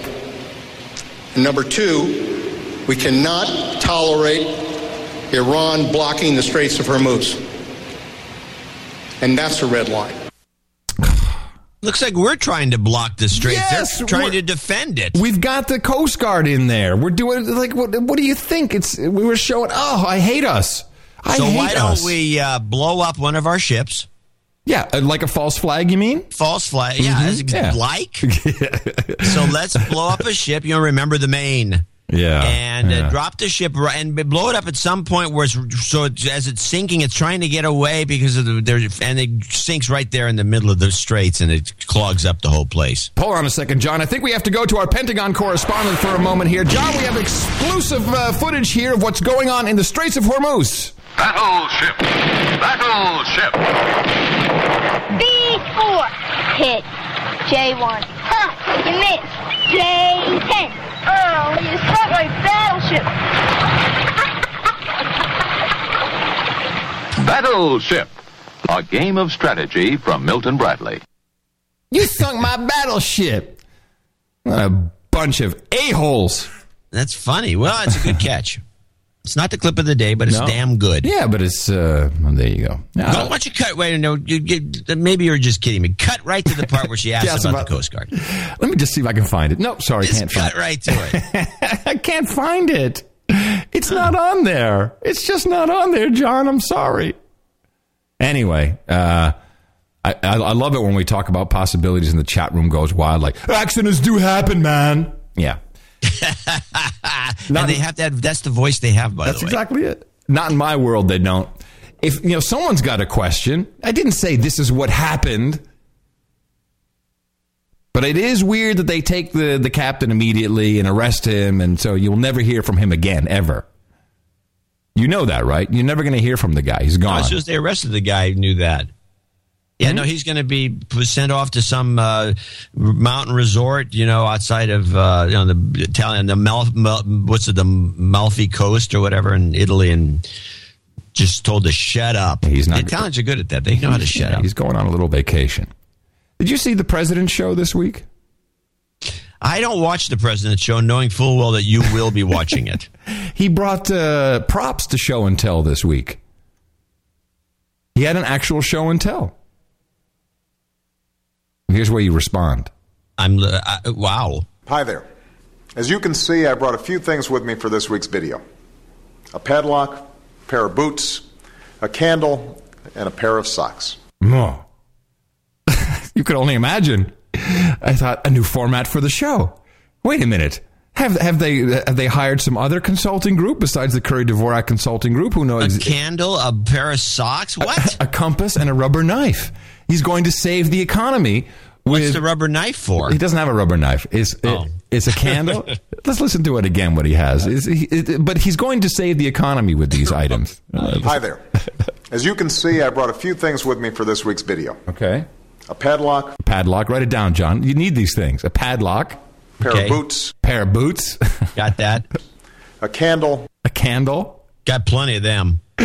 There's women in the house. Pair of socks. and a pair of socks. I got a, b- b- whole drawer full of socks.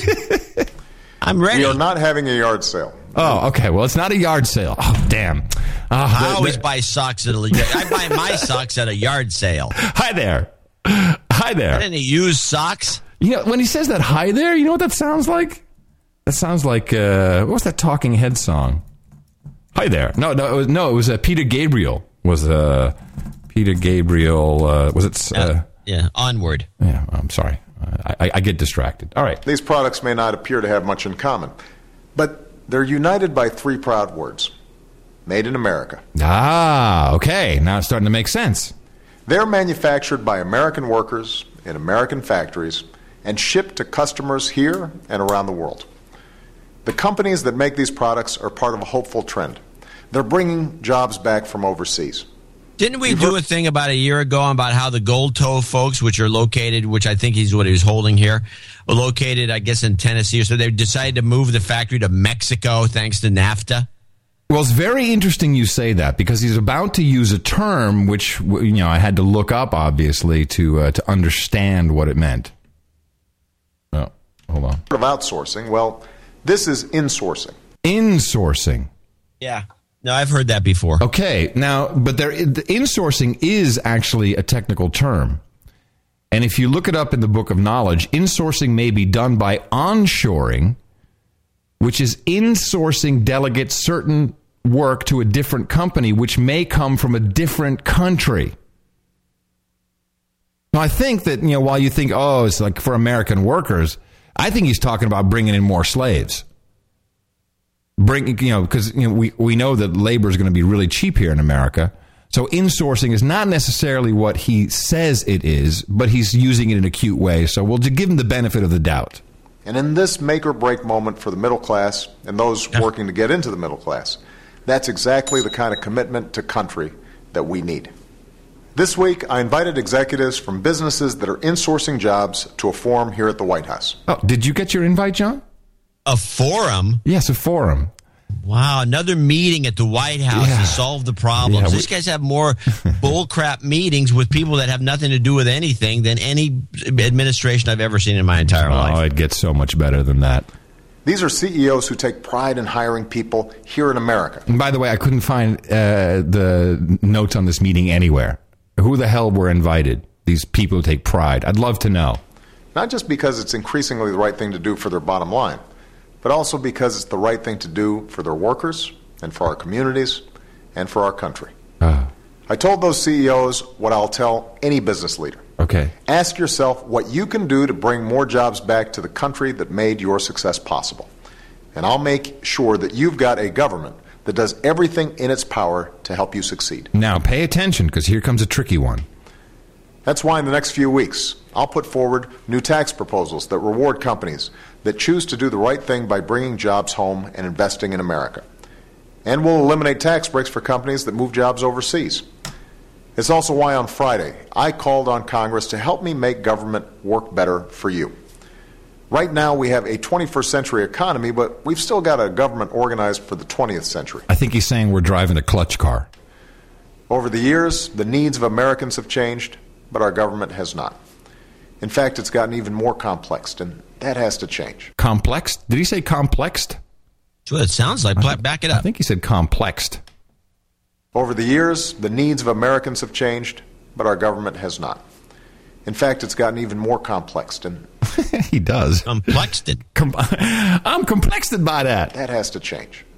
That's why I asked Congress to reinstate the authority that past presidents have had to streamline and reform the executive branch. Ah, now I'm like, wait a minute. He asked for some authority, and it's you know, and, and I'm still More authority. Yeah, but I'm still looking at the boots and the and the candle and the compass and the rubber knife, so I'm distracted by that. But it's very important what he says next. This is the same sort of authority that every business owner has to make sure that his or her company keeps pace with the times. So he's he's apparently the owner of the American business. He's the owner of us. He's the, he owns our ass. It's the same authority that presidents had for over 50 He's our years ruler. Now listen, listen, listen. until Ronald Reagan. And let me be clear, I will only So, now, whenever someone says, "Let me be clear," what do we do, John? We know to p- perk up because he's going to lie to us. Reagan. And let me be clear, I will only use this authority for reforms that result in more efficiency, better service, and a leaner government. Okay, so I'm like, wait a minute. He's asking for some authority, which is consolidation authority. Actually, it's something called the Consolidation Authority Act, which you cannot find anywhere. Uh, but it has been used before, and he just lied because we know he says, "Let me be clear. I'm only going to use this tremendous power you give to me to to clean some stuff up." So I went a looking, of course, and I did find one guy on C-SPAN who I think is just hired to propagate the lie. specific authority does the president seek from Congress with regard to consolidating uh, these branches of government? Well, the White these House agencies. The White House has proposed that Congress would enact uh, what's called what would be called the Consolidation Authority Act, which would fast track uh, procedures for the executive branch to combine agencies. And the, uh, this may have been mentioned earlier on the program, but it's centered around the business and trade functions at the Commerce Department, the U.S. Trade Representative's Office, the Export Import Bank, the Overseas Private Investment Corporation, the Small Business Association, uh, Small Business Administration, pardon me. And uh, immediately with presidential authority, he is elevating the Small Business Administrator to cabinet level status, which, as government executive reported, is a largely symbolic act uh, because uh, when a, a, a new agency is created, Congress is required to en- enact a law uh, to give it cabinet status, but the uh, various presidents have had cabinet officials invited to attend the cabinet meeting as full equals. And that will happen in the case of Karen Mills, who's the small business uh, administrator.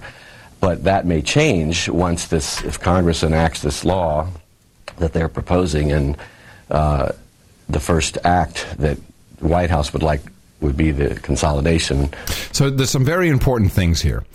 Um, this is essentially they call it the consolidation authority, but essentially Congress would be handing the president fast track authority over anything he does, as far as I understand it, because I'm you know I'm just I'm a v, I'm a washed up VJ. Hands the president fast track authority, which limits Congress' ability to hinder the president's agenda because they only can do an up or down vote. And the president is promising that he will only use this to consolidate some stuff and shuffle some stuff, which apparently will shed a thousand governmental jobs. Um, but this type of authority um goes back to uh, the New Deal, um, and it lapsed in 1984 under Reagan. But I believe that this is very, very dangerous because you even heard this guy say the first thing he will do, I think he misspoke here, is to consolidate this agency. But what will he do after that with this fast track authority? I think the consolidation authority is just a, a made up name because you can't actually find the Consolidation Authority Act or or anything named that. Uh, but the whole idea of um, Congress telling or giving up power to the president to fast track uh, his agenda, I think it's extremely dangerous. Well, he's been doing this sort of thing for a couple of years now, and I don't see why this would make it any more dangerous than he's already. Well, uh, because Congress will not have the authority. but, uh, but they don't have the. They have the. They the Congress is a rubber stamped for this guy. But okay, well, maybe it's just a, a hedge. Maybe it's just important. But doesn't it could be. It could be just a, another hammer, another tool in the toolbox. At the end of the day, John, it doesn't matter because we're going to get a new website. These changes will make it easier for small business owners to get the loans and support they need to sell their products around the world. For example, instead of forcing small business owners to navigate the six departments and agencies in the federal government that focus on business and trade, we'll have one department, one place where entrepreneurs can go from the day they Oh, come yeah. up with an idea and need a patent to the listen. day they start building a warehouse to the day they're ready to ship their products overseas. And in the meantime, we're creating a new website, Business USA, that will serve as a one stop shop with information for businesses, small and large, that want to start selling their stuff around the world. So, Wait, before you go on, did you, are you noticing the the real meme that underlies all this? Even though he's putting these six agencies into one because they're just who knows what they do. Well, what I'm it's all it's all about small businesses sending their products overseas, shipping around the world. Most small businesses do not are not export companies. No. Unless you're doing boots, candles, They're- socks, or uh, or padlocks. They're dry cleaners. They're grocery stores. Thank they're you. delivery services. They're flower shops. Motorcycle repair guy. blankets. There's a million. There's just, they're not not every small business. Where is it? He has been doing this since day one. He is under the impression and promotes the idea that small businesses in the United States are all a bunch of export companies. They're all Caterpillar. yeah, yeah. Like our show, we're exporting. The guy's an idiot. Thank you. But this whole thing, the, the government, it's like you go to the government, you go to the website, they give you money, they help you out, they you know, Do anything. No, of course, the website's not even functional. It's coming soon, it says. How long does it take to throw up a website? Go to WordPress.com. Look at businessusa.gov. Quit talking in COBOL. Go to businessusa.gov. It's hilarious. Yeah, coming soon. Here, it even has a coming soon banner. It's a platform that consolidates information and services from across the government to a single integrated network for American business owners and entrepreneurs. It's an internet in a suitcase, if I ever saw one. You'll be able to find a wide range of relevant and timely federal government data services and programs whenever, wherever, on your terms. We kickers. Eric DeShill has an interesting interpretation. Mm-hmm. What's that? He says this is the they had to consolidate this is that way because this is the easiest way to set up a federal VAT sales tax via the streamlined sales tax project. Oh, very good. Very good, Shill. Very good. And it makes nothing but sense. Yeah. You know, that's just this is a new way of taxing the public to get more and money. by the way, one of our listeners says that the Coast Guard does uh, guard uh, oil rigs and overseas ports. Why we don't use contractors is another p- question, but Hmm. apparently the Coast Guard is overseas in the ports Hmm. as if it's part of our coast. I guess. Oh, this is all bad. Yeah. I'm getting this is a this show is the worst ever. no wonder people don't want to help us out. They Put listen. Manning back on. oh, uh, Obama's behind whooping, whooping, whooping, whooping, whooping, whooping, whooping with the Constitution. He is wholly and totally ineligible. He's a criminal. Whoop him, Ron. Whoop him, whoop him, and whoop him, and whoop him. I'm going to show my support by donating to No Agenda. Imagine all the people who could do that. Oh, yeah, that'd be fab. Yeah, on No Agenda. Oh, donating his love. Bradley Selsor, uh, LaGrange, Kentucky, uh, has got a birthday coming up. Uh, $100. Uh, longtime listeners, of the best podcast in the universe. Please give a birthday shout out and some karma to her, his daughter, Jessica, who just turned 13, and her daughter, Ashley, who turned 15 this week. Thanks for what you do so we don't have to, Bradley and Karen Seltzer. Getting a karma. Mm-hmm. Here we go. And we'll give him the birthday call out shortly. Got karma. James Pearson, Caparis Cove, Texas, or Copperas Cove. You're living in that area. You tell me how it's pronounced. Is it Caparis or Copperas? Copperas. Right off of Is it? Guadalupe. You sure? You hang a right in Guadalupe. Hundred bucks. I I freaking love you guys. That's a Texas. That's my Texas guy. That's very good. I like that. Although I can't afford to love you the way you deserve. Hey, oh. Please don't uh, leave me with for some other. Sh- do, do not leave me for some other schmuck who has millions of dollars. Thanks for all you do. On another note, I figured it would be smart to earn my knighthood before you guys get shut down. Yeah, those rings will be collector's items. You'll find them in curiosa shops worldwide. What was this? I wonder. I don't know. Ring size ten. Also, give me some karma to uh, give gar- karma to the douchebag. Wait a minute. No, we can't do that. I don't think so. We're not giving karma to douchebags. I think that if they get a taste of that magical karma, they will not be able to live without it. We think not. No, this is the first time we refused a request, by the way, from a wood a, what, what's going to be a knight. Well, we'll give him some night karma. How does that sound? Okay, we'll give. Then he can redirect it himself. Yeah. You've got karma. We do not support douchebags. Derek Kimberly, Northern uh, WA. Would that what is WA? Uh, Washington? No, it can't be. There's got to be something else. Washington's just Western, WA, Western, not West, W. West, A Western dot. Australia? Maybe. Yeah. Hello, today's my birthday. We don't have him on the list. Put him down. Really? Yeah, we had that the happen? Buzzkill Jr. drop the ball. Yeah. And he's, Today's my birthday. I'm now 42 years of debt. May I please have, that's a good one. How old are you? I'm 42 years debt. May I please have a lots of fairy twinkle happy cake karma, gluten free. Please call it Frank Andricic, Andricic as a douchebag. Well, of course. Douchebag. And uh, we'll give him, I give him a karma. Okay, there you go. You've got karma. And on the list you go, Derek. Uh, Eric Green, London. An- Andrew, uh, Andrew Green. did I say Eric? Yes, you did. You meant well. You meant well. I know.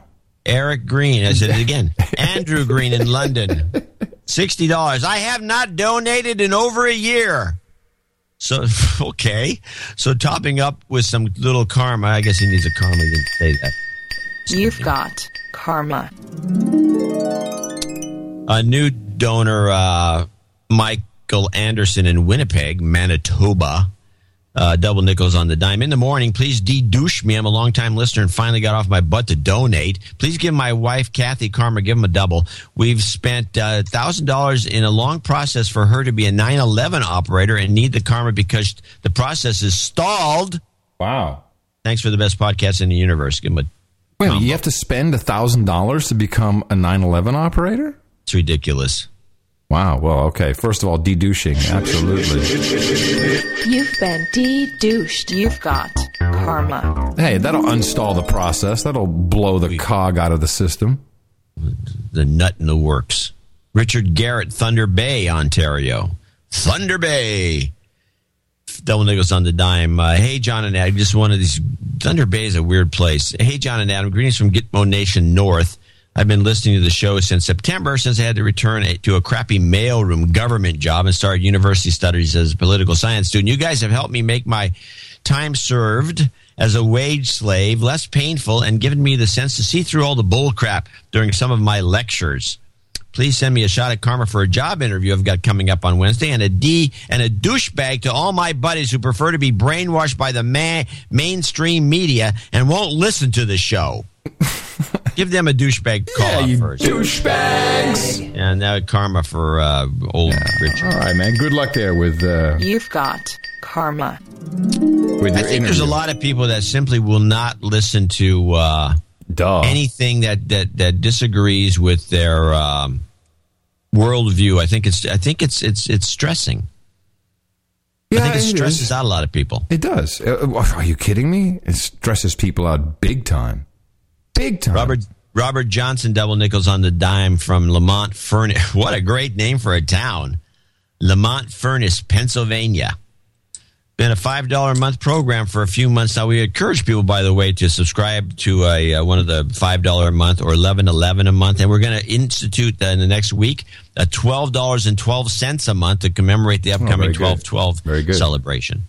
I've been on a five dollar a month program for a few months now, but feel a bigger contribution was needed. I've been listening to the show since August of 2011, thanks to my boss. Listen to the show, kid. oh, you're fired.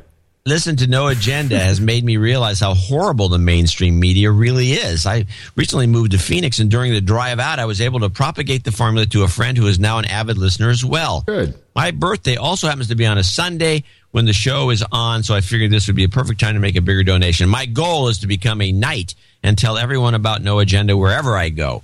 Thanks again for the informative show and providing the real truth as to what is going on. I'd like to give a karma shout out to my boss, Herb, for introducing me to the show, and my friend Pat, who is now an avid listener. I must request a douchebag shout out from my friend Sean, who won't listen to the show because he can't believe you guys really have no agenda. Douchebag.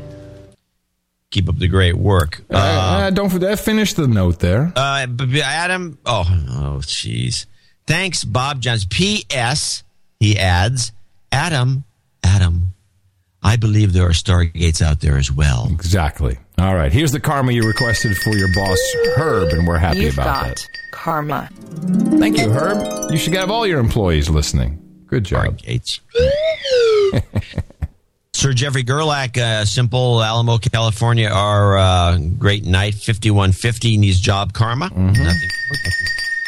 Right on. You've got karma. I hate it when uh, when we see our knights. You know, I mean, oh, actually, I love it, of course. But our knights, you know, they they support us through through all the lean time. You think it's just a holiday time? I don't know, man. I, I think the recession. No, the Knights are are are, are uh, friends. Yeah, they Kevin McCarthy, Jackson, New Jersey, fifty-one thirty-three in the morning. John Dan been a drone-worthy douchebag for well over a year now, listening and enjoying the No Agenda show without ever donating to the good cause. Why? That's a great question. Why? Because it's a great question. Because I have been broke working what would be an otherwise high paying web and IT director job for a small company and making the smallest pay possible for what I do. Try $16 an hour legitimate slave pay. And while I don't have a degree, but I do have the debt of pursuing one, I'm 27 and nearly 10 years of experience. I've been breaking my back with this organization for over two years and receiving a $4 increase in pay. Hookers! So with that, I ask for karma. Let me hand it to him right now. He's working it You've got karma. wants to become an instant knight if he gets his six figure job that he's working on. He also would extra shot of karma for his girlfriend. As she's flying back, we get the one. You get the one. Flying back from Hawaii on Wednesday night, so she'll probably get the karma. Yes, she will. Don't worry about it. William Smug comes in a big batch. It's a big package. it's in a suitcase. Don't really. It's karma in a suitcase. And you're going to have fun when you see her after a long trip. Yeah. William Smock. Smock, Smock. San Diego, California, 50 50. Uh, since I agree with the, you about half the time. Get it? 50 50. All right, all right, I'll take it. Chris Slowinski, Sir Chris Slowinski to you. Sherwood Park, Alberta, $50. Jason Burke, Richmond, Texas, $50. Lori Swim comes in at the last minute, Lori. Marysville, Kansas needs another dash of karma for her husband's second interview this Wednesday. Tell Adam to keep. Oh, actually, she has another note. She sent a second note in. Oh, really? Which I, I, now that I think about it, I- my inbox. What does she say here? She this she's add something to the note. She says, "Here's my message from the earlier. If there's a chance, please change this too. Need another dash of karma for my husband's second interview. As a bit of karma seems to have helped with the first interview earlier this month. We are feeling positive vibes this time. Also, karma to all no agenda listeners with interviews this week. Karma for everyone looking for work and wish they had an interview this week. Just trying to spread the love. Tell Adam to keep listening to Mickey. She is right about the thank you for the love. Perfect." From just getting by in Kansas, Lori. Oh, that's so beautiful. Okay, here it is. Second interview karma. You've got karma. Thank you for the love.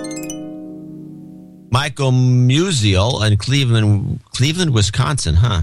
John and Adam, this is a birthday call out for myself. 52, my wonderful wife Chris on Wednesday the 18th, much younger. Do you have both of them listed? Uh, I have Michael, and who else is on the list? Chris. Chris Musial. No. Well, let's put it on.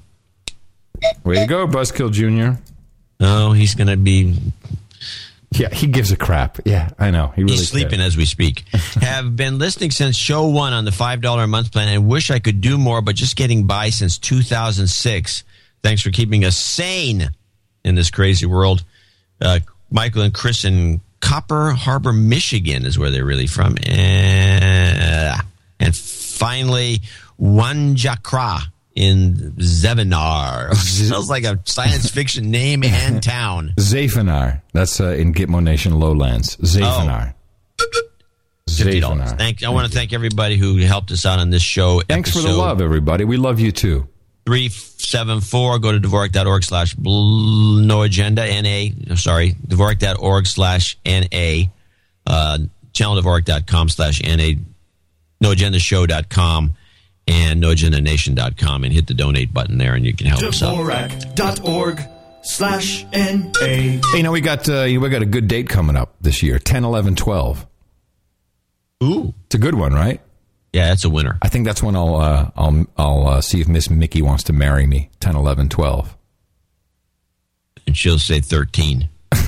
if she says yes, that'll be a miracle right there. I don't know. I, have, I haven't gotten my So you're second. giving you're giving a hint out. She's probably listening to the show. no, I, I haven't gotten my second cup of coffee, so I don't know. I think I'm off. Maybe this is going to queer the deal. I think I'm off the list. Uh, hey, Adam and John, uh, I'm a high school math teacher. This is from uh, Kelly Spears. Uh, I bet she's hot. I'm a high school math teacher. you know, she's one of the with the black horn rimmed glasses, and then she takes it off and lets her hair fall down, shakes it on her shoulders.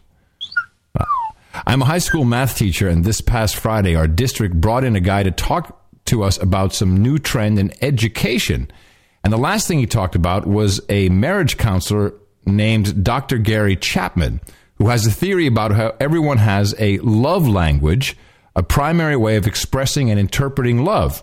According to Dr. Chapman, there are five love languages. One, words of affirmation. Two, quality time. Three, gifts. And four, acts of service. And five, physical touch. As you can see, number three is gifts. Therefore, donating is loving. So there's our theory once again. Unfortunately, in practice, it don't work that well. But that's well, not today. Now we have these make goods. We have to do all. The, I think we do. There's some. Uh, Buzzkill Junior sent me all this stuff that I guess we've messed up some stuff here. Well, Uh, there's a, there's one guy who keeps not showing up on on the download, and I think it's because of weird the download, characters. not the down low. some characters uh, in the PayPal thing. I'm that's not sure it what it is, but this has happened a couple of times. It doesn't happen much, but uh, we eventually catch up to it. But we, we will. I hate to miss birthdays. Is my only. Hey, the coffee just arrived. I don't know. Maybe. Maybe. Uh-oh. Uh may, uh oh. Hey, Mickey, have you heard? Have you heard, Mickey? No, I didn't hear anything. You didn't hear nothing. I was Rose.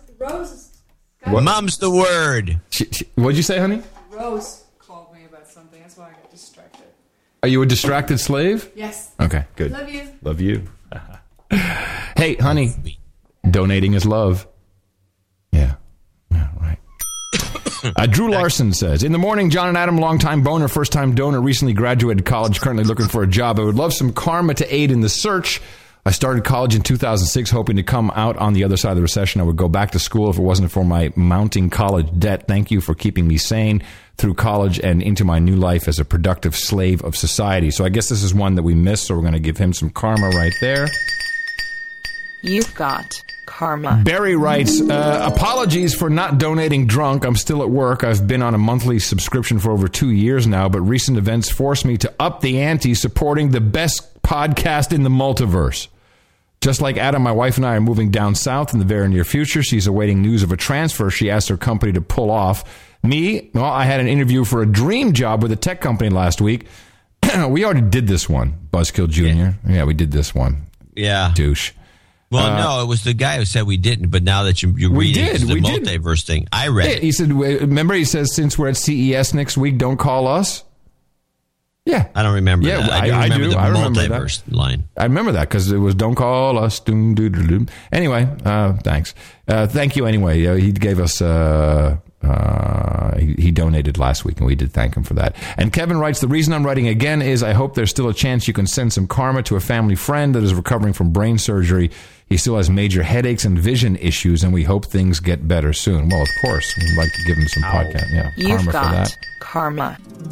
And then a quick uh, night karma, Sir Troy. Hey, John and Adam, only hours left until they announce the shot list, which I think means short list, for Tropfest, the film festival that we entered Gitmo Nation Down Under into. This is the movie that I uh, did the voice for. Uh, we are yet to hear whether they have accepted us. If you could please give us, Dame Jess and Sir Troy, a karma shot, it would go a long way towards putting our minds at ease.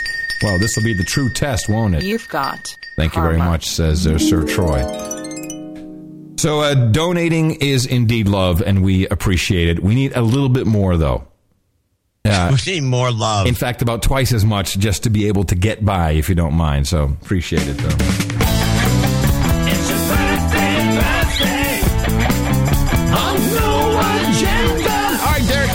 Celebrates uh, his birthday, turns 32 today. Bradley Seltzer congratulates his daughter Jessica, who is 13. And I have Bradley Seltzer congratulating his daughter Ashley, who is 15. That's coincidence there. Robert Johnson congratulates himself. He uh, celebrates today on Sunday. And Michael Musial says happy birthday to himself, 52 uh, tomorrow uh, on the 16th, and also to his wife, Chris Musial. Happy birthday from all your buddies here at the No Agenda Show, best podcast in the universe. Let me just hit the program again. Dvorak.org slash N-A. Maybe that'll help. Maybe. Yeah, maybe. Anyway, we do have some uh, people who have topped off the knighthoods, uh, so we need to uh, grab our blades here for a second. I if you gotta top off my blade. nice. Martin Anderson and James Pierce, please step forward and kneel before the altar of the Knights of the No Agenda Roundtable. Both of you have succeeded in topping up your love for the show in the amount of $1,000 or more, and that qualifies you to be knighted. So I hereby proudly pronounce the. Oh, gosh. Really? Come back! Kneel again! Stick out your ring finger. I forgot that part. Because you also get that nifty No Agenda Night ring, which, uh, of course, will be eventually found by historians, and they'll wonder what the hell it was all about, and who knows. Ah, so here we go. I've got the sword. I hereby knight thee, Sir Martin Anderson and Sir James Pierce, both knights of the No Agenda Roundtable. Thank you so much for the love, your donations. Hookers and Blow, Rent Boys, Chardonnay, and of course, Hot Pants and Booze if you're down south, right here for you. Whoopie doo. So uh, I'm watching uh, the our national treasure. Treasure. They have a show called Electric Company. I've complained about this show before. The Electric. Wasn't that a kids' uh, show? Didn't they it's do? a kids show. It's a kids. It's an educational, educational kids show, and uh, more proof that the educational TV does not work. It shouldn't even be on the air. There's nothing educational about what we're about to listen to, uh, and in fact, it may be counterproductive and make people idiots. But uh, this is what you hear when you listen to the National Treasures educational show. Oh man, I'm so sorry. Oh, I I can't you, find you it. asleep at the wheel? What? Uh, what'd you, oh, hold on. What? Here's what you hear. What? What- let me start off. Here's what you hear when you listen to the national uh, Yeah, or but- national treasures Yeah, yeah, okay. educational show. All right. Go for brush the dolphin and wash my elephant. Woohoo! Yeah. You have succeeded, so we won't be needing you. I just love what I do. F is by far the laziest letter in the alphabet. In fact, it's so lazy it doesn't even show up in the word alphabet. Alphabet. But no F. Here's what I think happened. F called the PH. PH. PH. I'm tired. Could you make the f sound for me in some words? Well, PH said, uh, okay. Yeah. Yeah, sure. I'll love to help out. So next thing you know, PH started popping up in words like alphabet and trophy. While F was off fishing and eating fudge. Lazy. Ah, that's just awesome. Do we pay for that?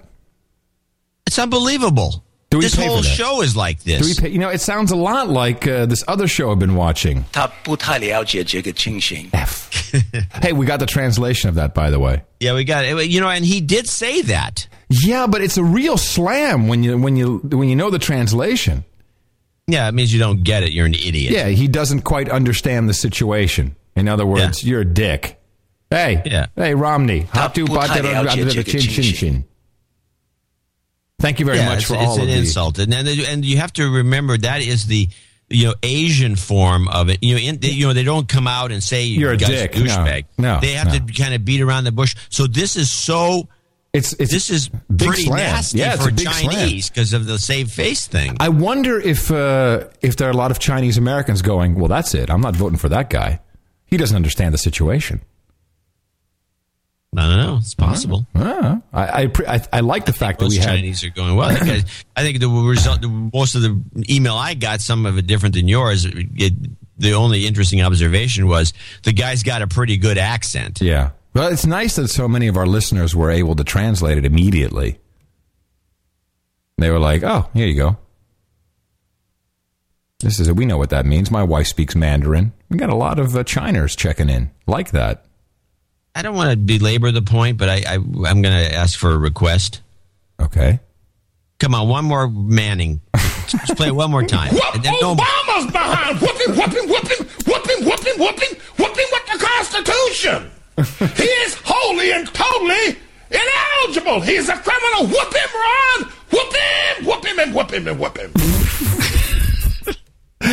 I got a report uh, regarding that. Dennis Hof owns the Bunny Ranch, and if the presidential election were held today, there's no question who would win here.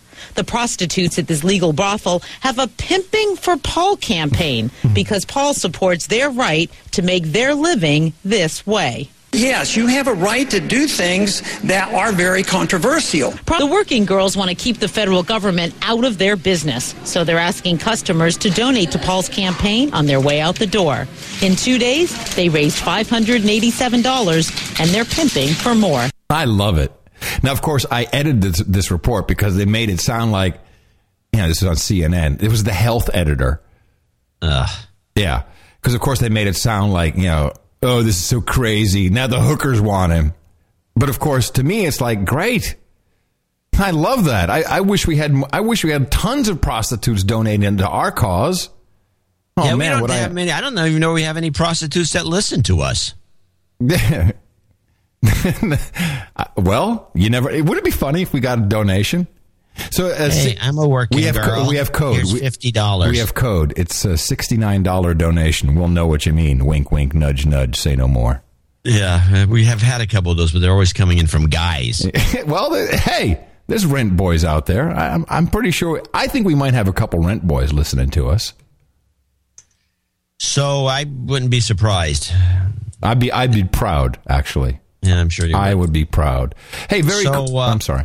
Go ahead. I got a couple of just off the wall clips, Mm-hmm. just to show you what you know. Santorum. I don't want to really do much with Santorum, but listen to Santorum. He's wearing. He, do you know that I saw him this morning? He's now wearing a vest with his name on it. Yeah, no, his vest. He's selling those vests. He sold almost a thousand of these vests, and you can buy them on the website, and it's got his name on them. Santorum vest. yeah, Santorum sweater vest. You know, people will be going to Curioso shops uh, t- 50 years from now. What's this? Screw the ring. Look at that vest. That's beautiful. I- Wow. I, want what one a Santorum? Was it a club? Was it a private club? Let The me look or, that up. Or is it where they put the insane people in the insane Santorum? So uh, he's got he's got on this kick about natural gas. Now you know for a fact that you can get your car converted to natural gas, and a lot of people do it because you get all kinds of extra privileges on like carpool lane stuff. Yeah, and you lose. And lose. it costs you. yeah, I've seen it be done as low as a thousand dollars, and you end up having to uh, for the conversion. And most of the conversions can go back and forth between gasoline Yes, and natural switch. gas, and this, You and you have to put a tank In your It's just a- trunk. it's an oxygen tank sized thing in your trunk. That's it. But listen to this idiot. And so we need to look at natural gas as not really an alternative to automotive fuels, but it is an alternative to uh, 18 wheelers and garbage trucks and buses and other fleet vehicles as a way of burning clean energy, affordable energy, energy that we produce in this country. We are 100% self sufficient on natural gas in this country. And we, it's a fuel that we should be using more of. It is cheap. And it can it can be used in transportation. Again, not automobiles because it's about fifteen thousand dollars a car, and you have to have tanks all over your uh, all over the place. But it can be used on larger vehicles, and we need to be moving to that direction. Why? Because natural gas vehicles burn Why? clean. Because- Why? And the maintenance on those vehicles is a lot less than when you're burning oil. Okay, so he's an uneducated douche. I mean, it sounds like you got a tank on your roof and a tank in the passenger he- seat. the way he was describing it, waving his arms around, it was indicating a tank on your roof. huge. Ta- so, are we talking about liquid petroleum gas (LPG) here, or are you talking about propane? No, LPG. LPG, right? Yeah, no. It, th- in fact, uh, in Gitmo Nation lowlands, when I was growing up there in the seventies and eighties, it was very normal. Lots of people had L- LPG tanks. Yeah. And and and you know, It smells great, by the way. When they it does. It smells sweet and stuff. And Yes, people would always laugh, you know, like you know, it's like, uh, haha, I got my LPG tank because uh, you know it, at the time was like thirty percent of the cost of uh, of a liter of uh, petrol of petrol. It's It still re- cheaper. I'm sure it is. I'm sure it is. But oh no, you got to have huge tanks everywhere. It's not good. It's only good for eighteen wheelers and garbage trucks. You idiot. That makes no sense. Oh, Why man. would it be good for an 18 wheeler? because they got plenty of room. You know, the, uh, the driver doesn't need tanks. for those tanks. He doesn't need a cab to sleep in. He can sleep on the tanks. So I just wonder if these guys just kind of make this stuff up as they go along. Oh yeah, yeah, totally. So while you were wa- reading the thing, I was listening to C-SPAN. If you want to, if people out there want to know what kind of sacrifices we eventually make, I ended up listening to the, and I don't know if you've seen these, but they have every so often on C-SPAN they have Supreme Court hearings. Yeah, I've seen them from time to time. Well, you don't really see anything. No, you- because they all they have is the sound and then Yeah. the picture of the judge. It's very boring. It's very boring. You sit there and go like, man, have I been sitting here for like five minutes and the picture didn't move? picture didn't move. I, I really got to like do something about my life. So there's a couple. I didn't realize what you got. to- th- th- These guys.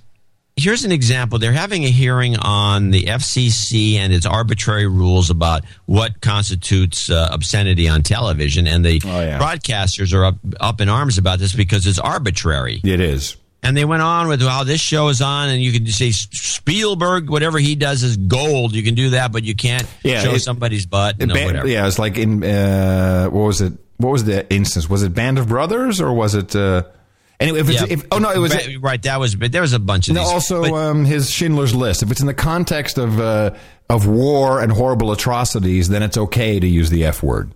Yeah, that and- or show a nuded person. Yeah. So they had uh, they're going on, and this is I got two clips. Did you One say? Did you say a nuded person? nuded? I think you said nuded. I think it's a good word. I'm sticking with it. okay. The guy's been nuded. I am nuded. I'm coming So- at you, nuded and all.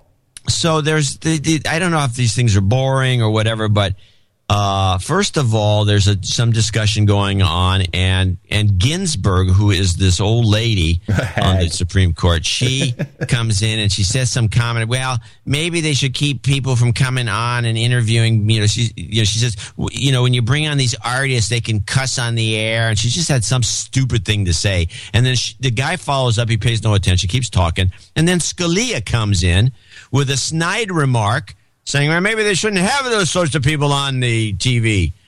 And, and then the guy, the, the, the, the, the attorney for ABC, I believe, he, I, I don't know what he doesn't say. He doesn't even acknowledge that Scalia says anything, and he keeps talking as though this is insanity.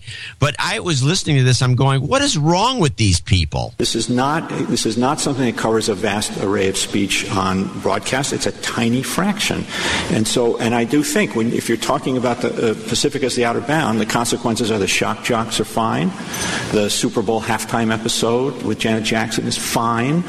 You can have as many of these seven second uh, episodes of NYPD PD Blue as you want. That's all fine. In fact, anything that's uh, anything that isn't at that And on the other side, you better be careful about calling certain people, certain artists to be interviewed because even though it's unscripted, there's always a risk they're going to say something they shouldn't say. But uh, there a couple answers there. One is the the delay in bleeping technology, Justice Ginsburg, and the other one is that there is a scienter requirement uh, under the Commission's uh, enforcement authority here, and so in that situation, it seems highly unlikely that you would have the requisite scienter that could lead to a forfeiture.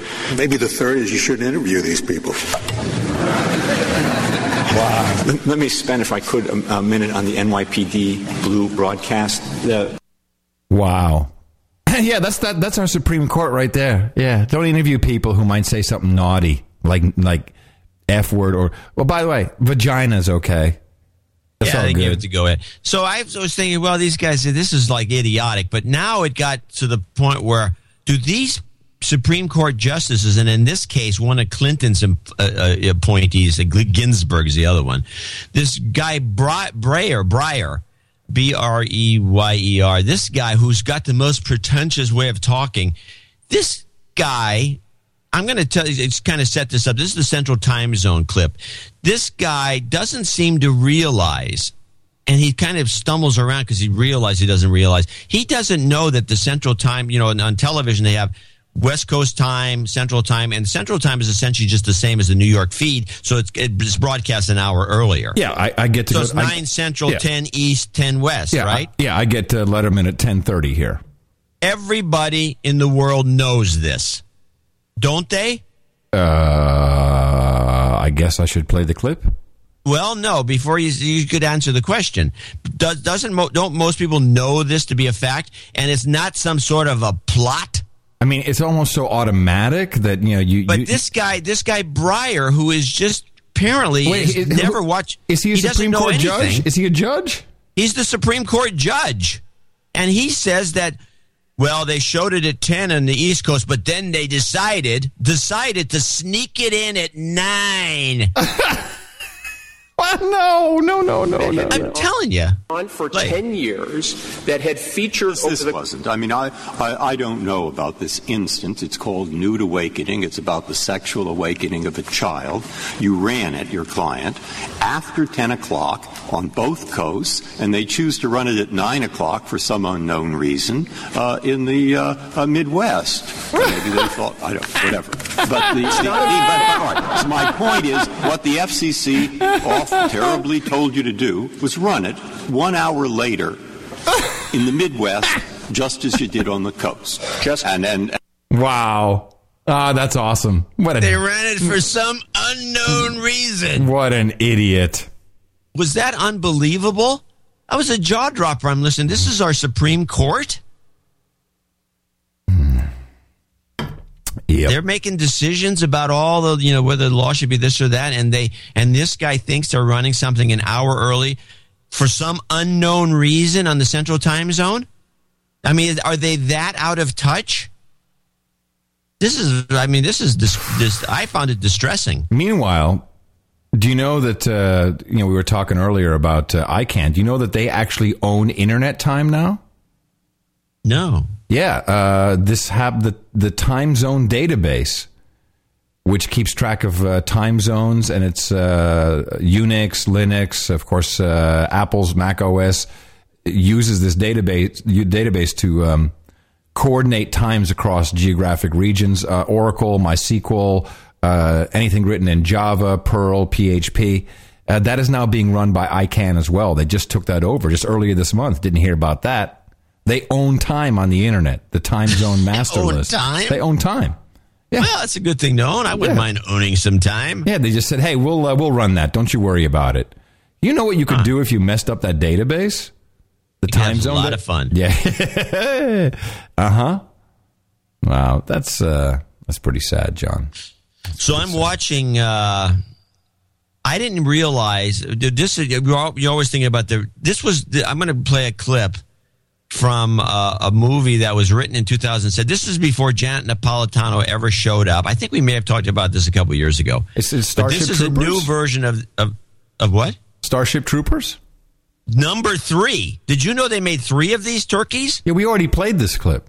No, no. This is from number three though. This is a new one. This is a new commercial. Oh, this is the origins uh, clip.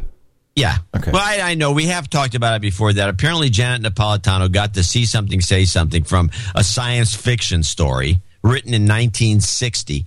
But this is the one that came out in 2008 as Obama was being elected. And then they- they really emphasized the see something thing. A man who calls himself a citizen. Yeah. A man who is no better than a bug. One more day of That man is Elmo Gonif, self-proclaimed pacifist turned terrorist. And today, he and other members of the Gonif Peace Coalition are wanted in connection with the council bombing. And hey, citizen, you can help. Know your neighbors? Turn that fucking thing off. Take another look, citizen. You could be living next door to a big fat reward. If you see something, say something. Would you like to know more? Yeah, that was a big revelation uh, that we did last year, uh, John. So, uh, So I, I just wanted to re re revelate it because we have new listeners. But the I, I think. Do you want to know more? Is a meme that our government needs to drop into. Well, I like the hey, I like the Hey Citizen. That's my favorite. I part. like Hey Citizen. Yeah. Hey, Citizen. that should just we should, whenever we. It's, maybe we should start doing something new besides in the morning. Just say, "Hey, citizen." Hey, citizen. Yeah, I don't like to be that derivative. hey, citizen. I'm, I'm gonna. That's how I'm gonna talk to you from now on. Hey, citizen. How you doing, citizen? Hey, citizen. Hey, um, I'm gonna. Hey, citizen. I'm gonna play a clip for you, a news clip from uh, upstate New York, near Buffalo, Leroy. And uh, this is uh, it's something crazy's going on up there, and I want you to tell me what you think is happening, particularly when you hear the uh, uh, I think it's the Surgeon General of uh, New York State. I guess they have their own Surgeon General. Uh, he's at the beginning of this clip. There's something very weird happening with teenage girls up there, and I want you to tell me what you think is happening. State health officials addressed hundreds of concerned parents and community members here at Leroy Junior Senior High School. But for some of them, the information that officials had to give just wasn't enough. We do have some answers. We will share as much as we can without sharing the diagnosis. We can't do that. It's not right. It's a federal issue, but it's it's not right either. Answers leading to more questions in Leroy as state health officials tried to calm the fears of hundreds of parents, wondering why 12 high school students, all girls, have developed strange, uncontrollable tics in recent months. I can assure you that these uh, individual, the, the the children have all been seen by professionals who have come up with an answer, and they're being treated appropriately, and they're actually doing pretty well. State health officials and Leroy Superintendent Kim Cox met with a full auditorium after a three and a half month investigation, announcing they've ruled out environmental factors like carbon monoxide, as well as infections or communicable disease. Illegal drugs were also ruled out. We got the best minds focused in on this, and we're comfortable with with what we've come up with. But just what they've come up with, officials can't say. Generally speaking, they cited genetics, head trauma, and drugs for OCD and ADHD as potential causes. Antihistamines are also known to cause tics. Stress and anxiety make them worse. Well, then what is it? But those answers weren't enough for Jim DuPont. He says his daughter has missed nearly every day of school this past month. And uh, so now she has to be tutored. And I worry about her future. She's only 17. She can't even drive now. DuPont says his daughter is seeing a neurologist, but he hasn't heard a diagnosis. You feel frustrated and helpless because you don't you don't know what you can do, and um, you're just not getting any answers. All right. What do you think is going on up there, John, that they can't talk about because it's a federal issue and we know we're confident we know what's going on, but it's uh, it's okay. Shut up, slave. Uh, hey, citizen, you don't need to know what's happening. What could that be, John, that's happening to teenage girls who are developing tics and twitches like they have Tourette syndrome? Well, if it, if I was to guess, not knowing, but the first thing that comes to mind when I hear this di- this this description is insecticides. Teenage girls. And they're all teenage girls. And you can, oh HPV. It's got to have Uh-huh. something to do with HPV. Gardasil, of course. So they oh, did you think they all took Gardasil? Of course they did. Teenage girls all getting this. Right, right, right. Teenage that would that Teenage insecticide girls. wouldn't work the boys would have the same Yep. problem. Teenage girls. It's gar- why can't we? You hear the guy in the beginning. Yeah, we we know what's going on, but we can't tell you. It's a federal issue. You know, shut up, slave. You know, I need to know. It's Gardasil. Ah, yeah. This was one of our producers uh, sent this to me. I thought that was a great catch. I'm like, wow, it's so obvious what's happening here. Only girls, please. It's like, wow, Yeah, that's a good catch by the producer. a great catch. Administrators in Leroy School District have updated parents about the mysterious disorders affected 12, causing them to exhibit sy- symptoms similar to Tourette's. And then they go on with a long discussion of Tourette's. Yeah, well, we don't need to tell. your Democrat and Chronicle, a Gannett newspaper. Oh, yeah. was discussing. Oh, yeah. Um, I do have. Well, that's a scandal if true. It's a huge scandal, and but the thing is, they're not telling the parents. They say we know what it is, but you can't know. Shut up. Well, we're good. We're good. We know what's going on, but we can't tell you. It's a federal issue. Well, if all these girls got a, a Gardasil shot, which by this That's what- thesis would be the case, they all they have to do is ask them. Yeah. That's a we're talking about major, major, ma- what they don't want to talk about it because there's a lawsuit here waiting to happen that would be not only kill the Gardasil business because Uh-huh. of the situation, but it would sue the company out of uh, out of existence. Exactly. That's so it. let's yeah, let's shut it up. Let's see if someone can. Uh, let's see. It if- only takes two girls. Two of them come out and say, "Hey, I took this shot," and now, blah, blah, blah. you know, and then uh, yeah, I'm looking online to see if. Uh, yeah. Well. He, oh. Here. Well. Yeah. Okay. So I'm not the only one figuring this one out for sure. What is this? Uh, artist. Uh, who who did this video? Let's see what this is. Possible break. What is up, YouTube? Matt Larson 10 coming at you Yeah, with a, with okay. a No, we don't need that. Um, look, uh, I have Tourette's syndrome, very mild case of it. I didn't get no HPV shot. Okay, uh, it, it, this is an unknown condition. No one knows what causes this. You think I haven't looked into it? It's unknown. Now, I don't think these girls are going around going, Asshole, asshole. you know, I don't think they have that kind of Tourette's. no, no, that would add a more humor to the uh, story. yeah, that would, would be kind of cool if you're in class. But uh, no, this is this is completely sad, and I think you're right. I think there's a huge, huge scandal brewing here, and hopefully someone can. Uh, all it would take is just say, "Hey, did your daughter have a Gardasil shot?" You know, that, Yeah, that's- all you need all it one takes. reporter asking three girls. Oh boy, you think that the reporters who actually uh, live on the money from the uh, Gardasil vaccine commercials would actually do that and report on it? You think so? You think that'll really happen, John? I guess not. Hey, citizen. We need to focus our attention for a moment because, of course, uh, it was very quiet. I think the silence before the storm was very quiet over there in Euroland. Uh, but things have not stopped. Uh, some important news came out that we just need to discuss briefly. Yeah, there's no doubt that it will. Oh, what was, what was that? Uh, let me hit this one. over its massive debt. Negotiators representing the investors who lent money to Athens again met the Greek Prime Minister on Friday, but there was no agreement, and afterwards, a source for the negotiators said they are now much less optimistic. Another meeting is planned next week. The investors have said that they will accept getting back only half of their original loans, but the talks have been complicated by demands for further concessions. The Greek government needs to slash its debt to more sustainable levels and convince the European Union and IMF to keep lending it money. It wants another 130 billion euros on top of the 110 billion bailout it got in May 2010. Greece's total debt is 340 billion euros. Without a fresh injection of cash, the country will go bankrupt in March. That's when it has to repay earlier loans, which are coming due. A deal must be struck well before the 20th of March, when 14.5 billion euros worth of government bonds will be redeemed. Because the paperwork alone will take at least six weeks to process. So um, this is, uh, of course, in relation to Standards and Poor's downrating uh, the debt of the following countries: Cyprus, Italy, Portugal, Spain uh, by two notches. That's literally what the S and P report says: two notches, like it's the Eurovision Song Contest. Two notches.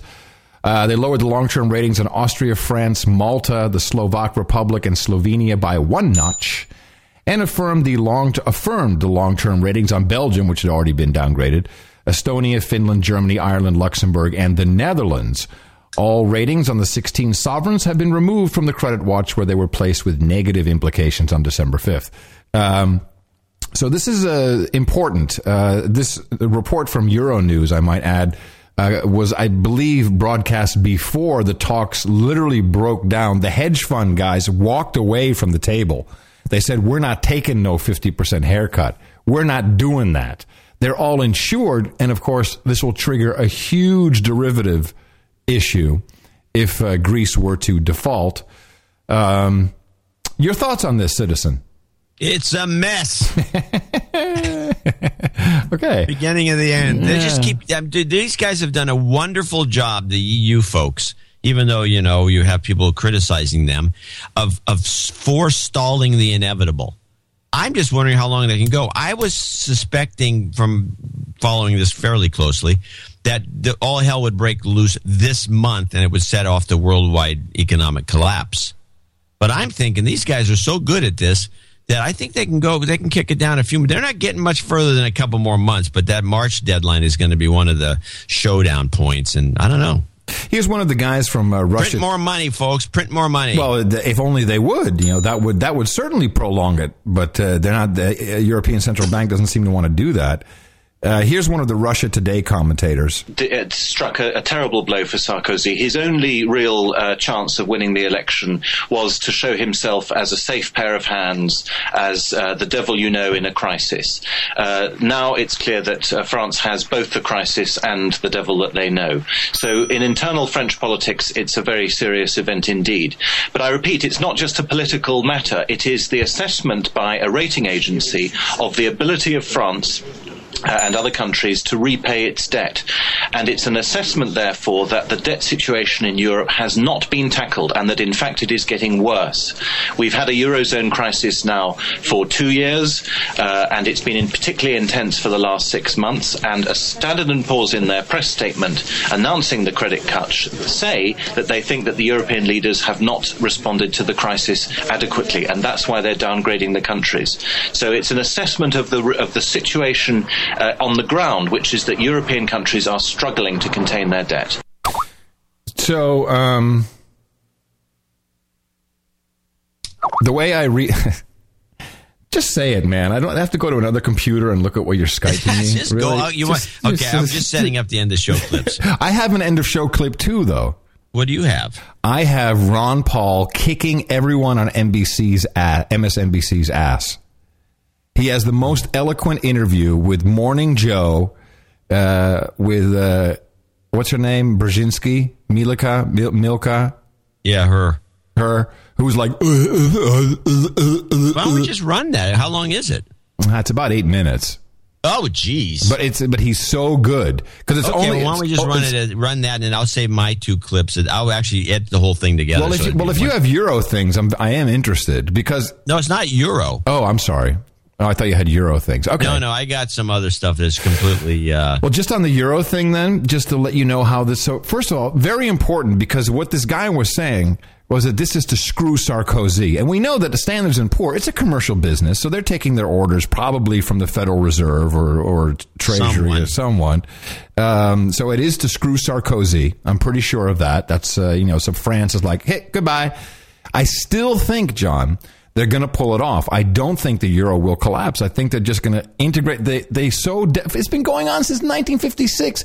They so desperately want to have everyone paying their taxes to Brussels that I think they're really going to try and pull it off. They're going to try and integrate so your taxes go directly to the Central European state. I think there's still a, a real possibility of that happening. In fact, the Standards and Poor report actually says that's what they need to do. They need the fiscal union, the political and fiscal union.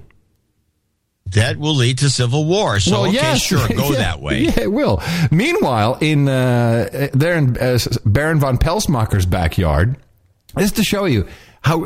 Now, let's, let's just say, John, let's just say, in a crazy world where this actually could happen, and uh, I wanted to buy your house. Now, your house is probably about one hundred seventy-five thousand dollars. I'm just guessing. What? I'm just guessing. Yeah. Okay, two hundred thousand. Whatever. it's not a castle. We're in California. Okay. 245. And I said, I want to buy this house from you. And I came over with a suitcase full of dollar bills. Would that be acceptable to you? Yeah. Would you say, Congratulations, Adam, here's the deed, enjoy? Yeah. That'd be more than acceptable. Well, that's not the way it works with the euro. Certainly not. Wait a minute. Yeah, listen to this. I didn't even know this.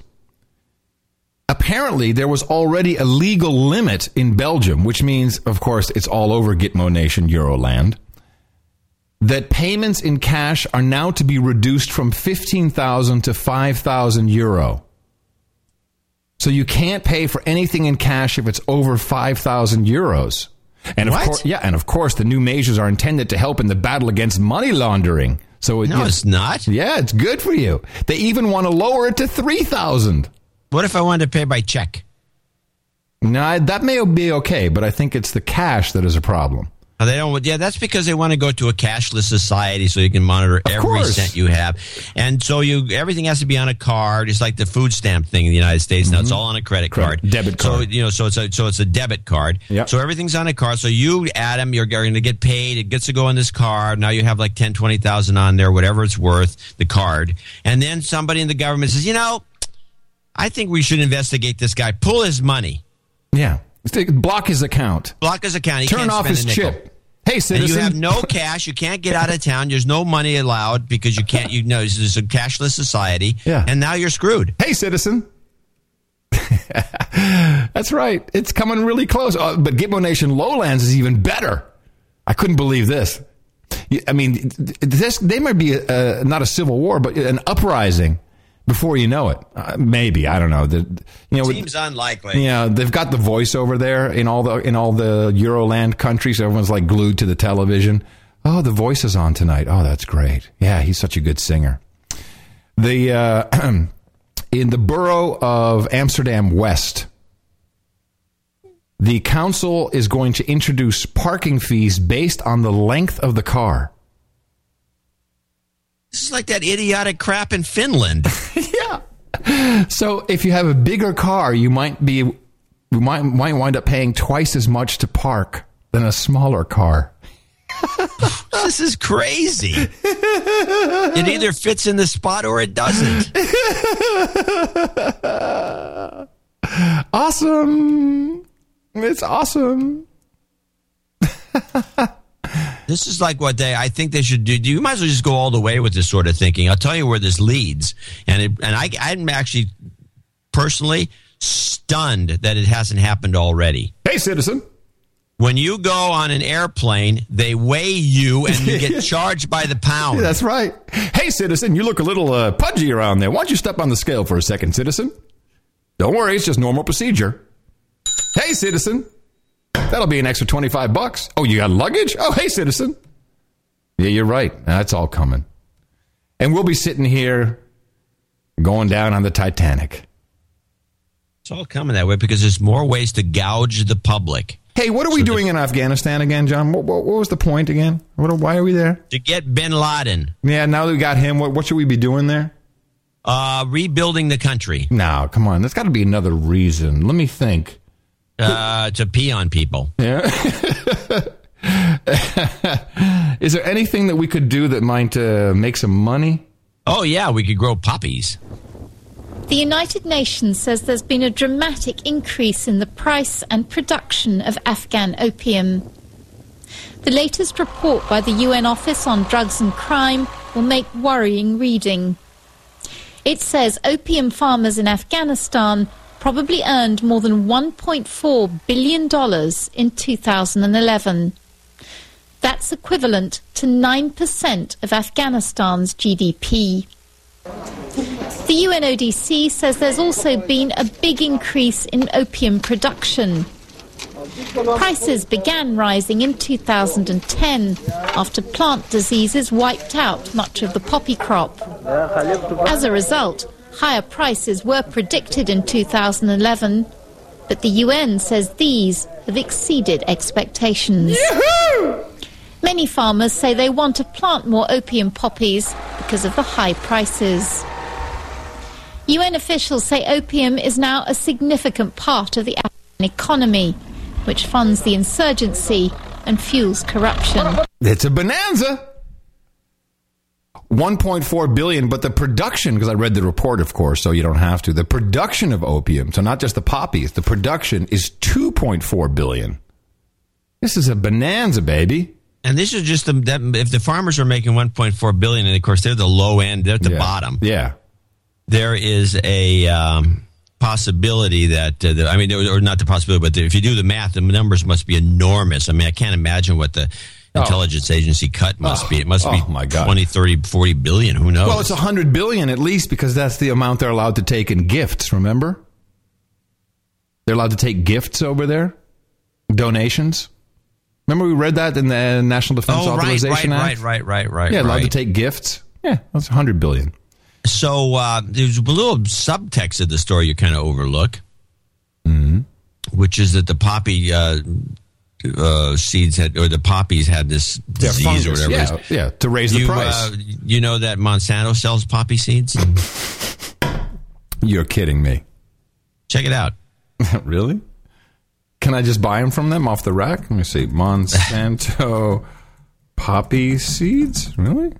Well, it says, says, I mean, I'm seeing some evidence that they've used uh, Monsanto poppy seeds, and they're trying. I guess they're developing a poppy seed that can't reproduce, so you can just have a, which would be the safest way to grow them, of course. Organic poppy seeds, no less.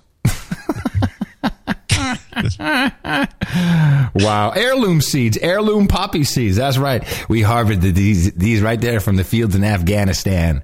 And then we protected them. So they killed themselves after that. So, you know, we're going to raise the price of the overall, the heroin market. The, you know, if you want some black man, it's going to be hard because we got to corn it because these poppy seeds will die and the Afghanis, they got to go buy our seeds again. You see, it's Somebody's got to buy system. seeds from somewhere, really, especially if these other seeds are having a disease system. problem. A good system. It's a very, very good system. We're really smart. You're all a-holes, and we're on to you.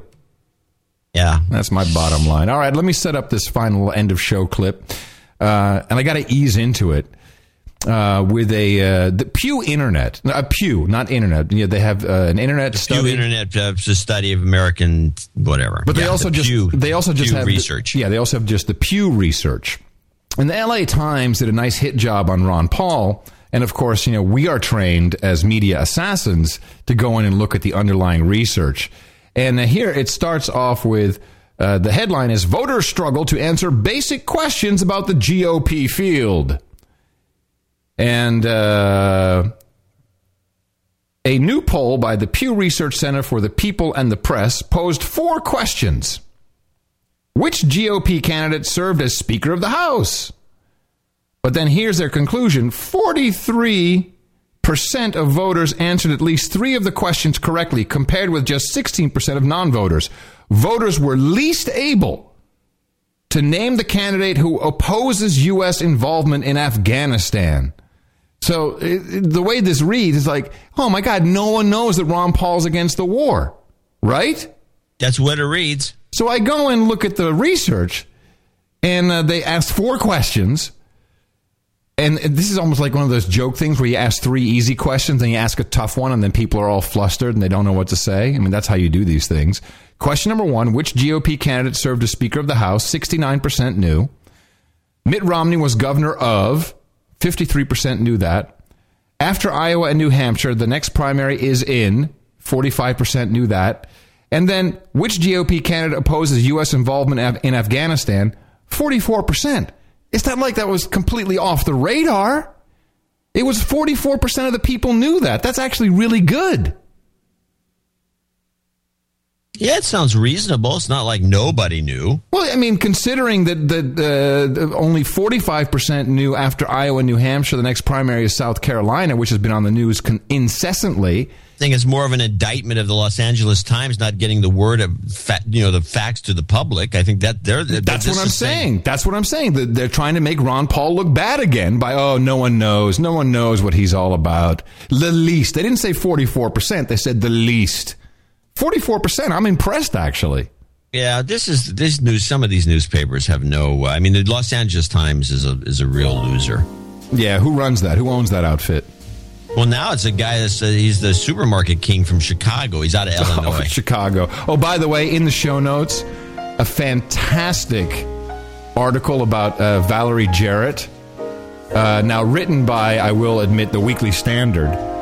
But finally, someone's looking into who she is and what she does. And it starts off with She seems to function as a sort of third party to the Obama marriage, guarding the president and his wife from bad news and outside influence while they are meeting with Lady Gaga.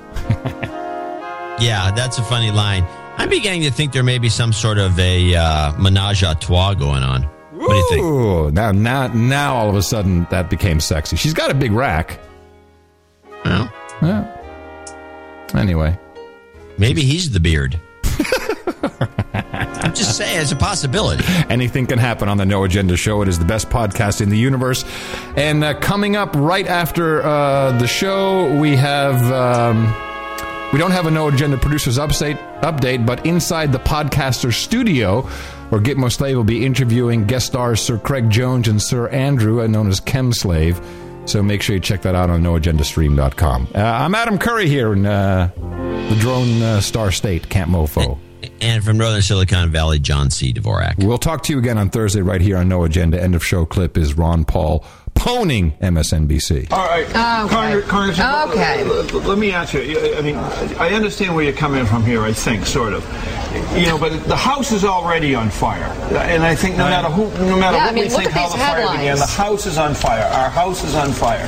So let's take one industry specifically. Let's take the automotive industry in this country. Are you saying spend no money on the automobile industry in this country? That American automobile manufacturing let it disappear?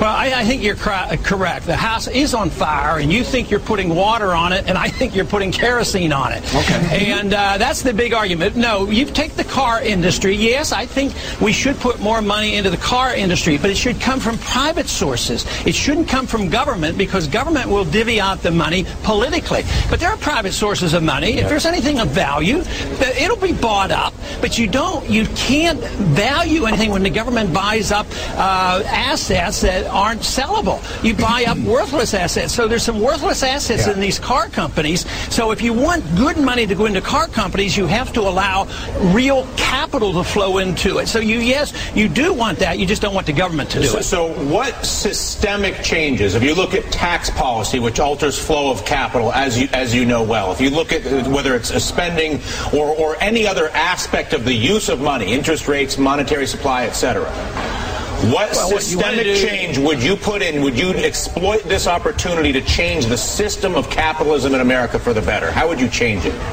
Get rid of the income tax. Get rid of corporate taxes. Get, and, and really lower taxes. But you have to lower spending. Would you add a can't consumption tax to make up for that? Would you would you put a consumption Oh, no. tax in? How would you make up for the lost revenue on income? I agree with you on income and business tax. I just don't know where you get the revenue elsewhere. And I would argue Well, I'm not. I'm not. Inter- I'm not interested in getting the revenues. I want to cut spending. But the problem is, is nobody wants to cut the American empire. Even Obama's uh, administration wants to increase spending overseas and increase military spending. As long as long as you want to run the world empire at a trillion dollars a year, believe me, you cannot solve this problem. And that is where the crux of the matter is. So yes, you have to cut spending along with cutting taxes. So to say, well, let's have a consumption tax, that's just transferring the you know the penalty to new victims. But you want to get taxes down. You want to get rid of regulation. You don't want to do what we did after the Enron failure, pass Sarbanes-Oxley, you know, by the conservative Republicans. That's the fault. It's in the thinking that we need so much government. Mm-hmm. Co- Congressman, are you, are, Congressman, are you really saying that, that given the meltdown on Wall Street and some of the craziness that we saw at Citigroup and Merrill and other places, that there should be less regulation, not more in some cases? Yeah, we should have more on the Federal Reserve so that we know that we're doing. They're exempt from regulation, as is Treasury. We give Treasury $350 billion and we don't even know where But- they but- but- spend but it. what about on That's the Street, type of regulation you want. But what about on what on Wall Street? Do you do you not want to see on some of these derivative products? Do you not want to see there be some kind of regulation in terms Sure. of uh, of what the banks can do? Sure, anybody who commits fraud goes to jail, just as they did in Enron. We didn't need Sarbanes-Oxley to prosecute everybody in Enron through uh, through the laws of, of fraud. If they commit fraud, they go to prison. Just like Madoff, you, you, you know, we had all those regulations, SEC and everything else, and he got by. Did But- but- but- it but proves SEC not- didn't work. But Congressman, it's not just fraud in some cases. In some cases, people had very little equity put down and were leveraging things up tremendously. Should there not be regulation about how much equity you effectively have to put in the deal or how Yeah. much capital you have to have on your balance sheet? Sure, and if you understand uh, leveraging up equity and, and debt, you have to look at fractional reserve banking. That's where you pyramid debt.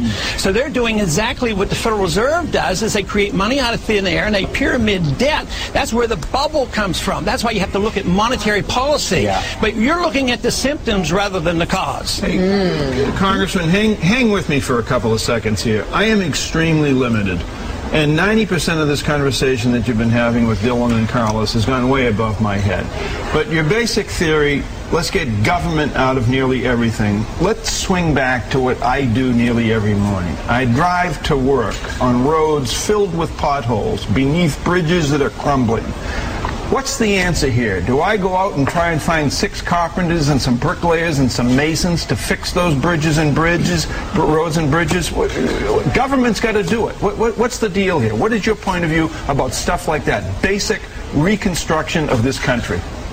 Okay, I know I can't have my perfect society quickly, but what I would do is quit bombing bridges in Iraq and then paying to rebuild them, and then wasting the money in the rebuilding over there. I would take that money, save it on the deficit, cut the deficit, and spend some on our infrastructure. Okay. That's what I would do, and we could do that. But as long as you do it through debt financing, it's impossible. Ideally, roads and bridges should have been taken care of by our states. It wasn't designed in the Constitution that the federal government would take care of every bridge and every road.